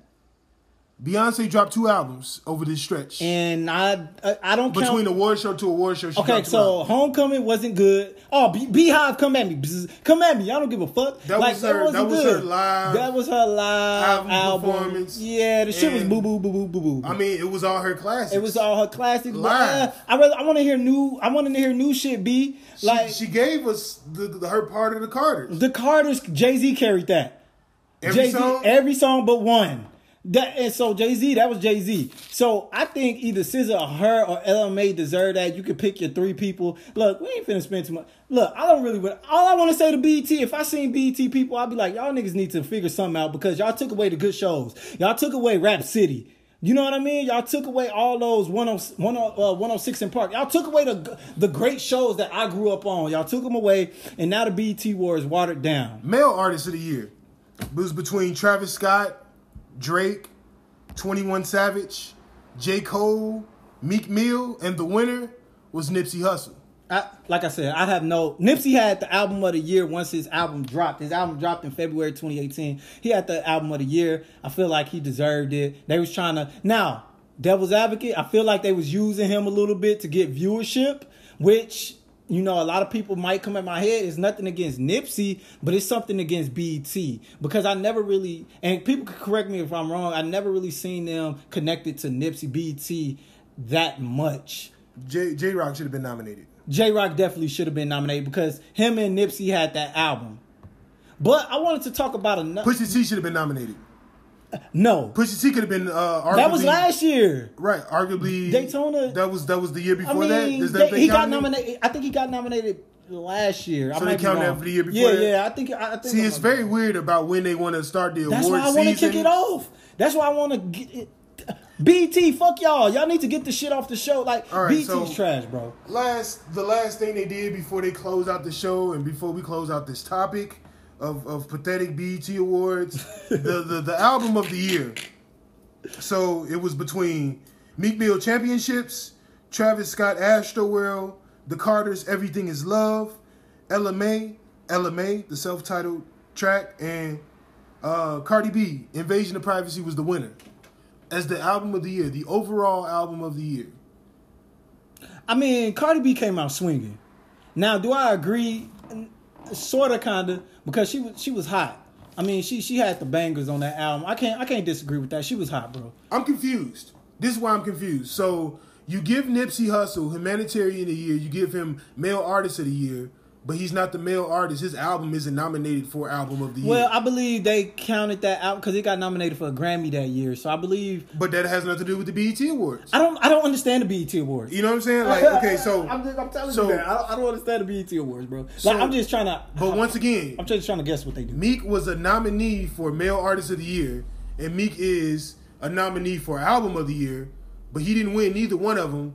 But he was nominated for Album of the Year, but yet it wasn't good enough album for him to win the art, I, the Male Artist of the Year. What sense does I, this make? I don't know, man. Like I, I don't know. B E T, y'all trash. I don't. I haven't watched y'all since the early thousands. Like real talk. Like I haven't watched y'all since the early thousands. But what I was watching, and I don't know if you watched this. I was watching the, the red. Yes, the Red Table. I well listening. I wasn't watching. And um, that's Jada Pinkett Smith again. You know. Right. And her daughter was on that. Hey, Willow. She had some hot topics on she, that, bro. She, she had some hot topics. That's why I kind of listen. I kind of peep in sometimes because some of the topics be dope. Right. And it's one of the topics I wanted to touch on. Her daughter was in there. Her daughter said, she she said something about being in a, and I might say this name wrong. I might butcher this fucking word. And maybe my homie can help me. He might butcher it too. Polyamorous relationship or polygamous, polygamous relationship. relationship, right? So Willow says she done, she wouldn't mind being in a, a polygamous relationship, which is three people in a relationship together. It could be more than three. It could be. Well, we go we gonna say that's why because the rules is you have to be in agreements as as as a group. So we gonna keep it to what she said. Okay. We gonna keep it to three because what she said is, and I and I got the quote right here. She said. That's, I mean, she said on the red table, personally, male and female, uh, she said male and female, that's all I need. I just need a male and female to love. I would love them both. And I wouldn't think about going outside the relationship because she got a male and a female, right? Right. My question is, because I, I was like, man, damn. Do a lot of people do that? And if so, do you think you would do it? Well, or do you see any problems with doing that? Um, okay, so uh, if it's the situation for you, of course, it ain't no problem. And what man wouldn't want it? Like, you know what I'm saying? Like like like, like Drake said, you know what I'm saying? Two girls, and they get along like I'm Lou Will. Ooh. You feel me? Ooh. So so so in that situation now, what would make the, the, the perfect situation for it to happen? Number one, you got to have a secure woman that know her place already, that know that ain't no replacing her, because that's the only way she going to be uh, one hundred percent comfortable with inviting another woman into the bedroom, into the home, to live in her space. To the relationship. Right, into the relationship in general. So she got to be secure with herself mentally, spiritually, sexually, and physically. Right. I feel like all the way around in order to be able to be like, you know what, we can share this man and I'm cool. So would you do it? Or do you see anything wrong with it? I don't. If if if it was a situation that was developing and, you know what I'm saying, I, I'm with two girls and they know, if, first of all, if you're going to be with multiple women, there's people out there that can be with multiple women and hide it. Niggas, and then niggas, there's people out there that can be with multiple women and be upfront about it. Hey, hey, hey, women, women, real talk. It's a lot of men that's doing this doing this relationship and y'all don't even know. Like, real talk. They got they playing both sides. They got a home there and they got a home with you. So my thing is, I, I okay. What's first, crazy is that nowadays in this era, uh, the, the I think the best way to look at it is if you want to get anything out of a woman, just ask because facts. I was just about to say that. Man, damn, I was nine, just about to say that. Nine times out of just, ten, she, she might be down for it you. already. She might ride with you. My thing is, I I, I didn't mind her saying she want two. What man don't want two women in a relationship? I know there's some man that's gonna be like, man, that's a headache, but shit, I can legit just walk out and let them go at it if they in their modes. Like, shit, I can do the same thing I do with one woman. Right, you know right, what I mean? Right. Like, y'all y'all having an argument? Shit, I'm gonna let y'all hash it out. Now, I think the only issue I will have is they arguments probably be fights. Right. Like, fight, fist fights. Now, like, fights, fights. Now, here's the thing. From a male perspective, I think any guy in his right mind or in his wrong mind would welcome it on because, you know what I'm saying? I'm welcoming you, you, you getting you getting twice the fun. You know what I'm saying? And, twice and, the help. And twice the headaches. You know what I'm saying? That, that, hey, look. That all boils in together. But on the flip side, playing devil's advocate, right? Could you be a man and invite another man to fuck share? Fuck no. So before he said that, audience, fuck no, no, I couldn't. Hey. I want two women, two women only. If my girl be like, look, if my and, girl, and of course, I'm not talking about nothing homosexual. Yeah, yeah, look, I'm just look, talking look, look. about a two men sharing a woman. Uh, no, because at the end of the day, you you living with that person, right? So, so a polygamous relationship is y'all all living under one household. Y'all all in a relationship, correct, together. So I would have to be gay. Nothing against the gays. Like I said, my sister is gay, not, but not, I'm not gay. Not so, necessarily, bro, because bro, in, so, the, in the in, so it, so in society, like, there are women in power to the point where they they're calling shots of and dictating their life. Just like a male boss can, a female boss can too. So you mean So you don't think that through this forty, fifty years of Oprah, let's just use Oprah for example, being on T V, being powerful, being famous, that if she wanted to have multiple dudes or multiple women, because there's speculation on both ways of what Oprah is and isn't. Yeah, we don't know Oprah. Tell us. Right, we don't know what, you know what I'm saying, sexual orientation. I think, I think, you, I think sure. you got Gail. Right, right. Yeah, yeah, yeah. But but my point is, is that you think she couldn't have a number of dudes or a number of women? She probably could, but that's my I point. Mean, that's my point. Okay, so but but staying on topic, but the rules, because they got rules for this relationship. Weird. You have to be in the relationship with Every like y'all all in agreement to be in a relationship all together. Like, that's what Willow was saying. Willow Smith. She said, I want to be in a relationship with both the male and the female. Mm-hmm.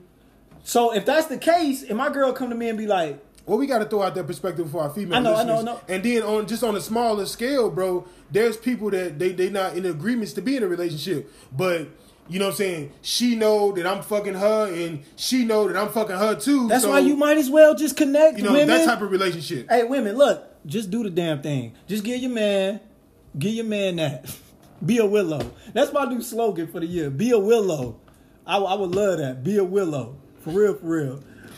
Oh, that's funny, man. But, man, no, look, I, I, I enjoyed these topics, man.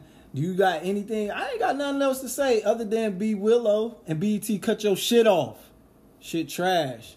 But this was episode two, man. We'll holla, holla at y'all later. Peace.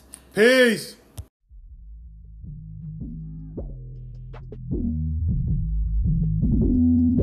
Yeah. Yeah. Yeah.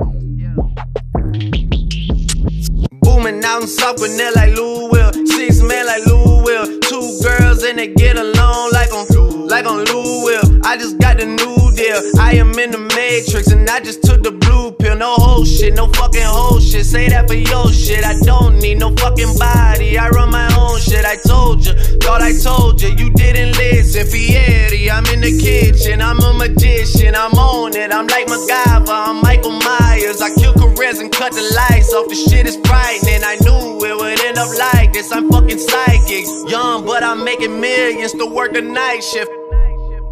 Yeah. Work the night shift. Young, but I'm making millions to work the night shift.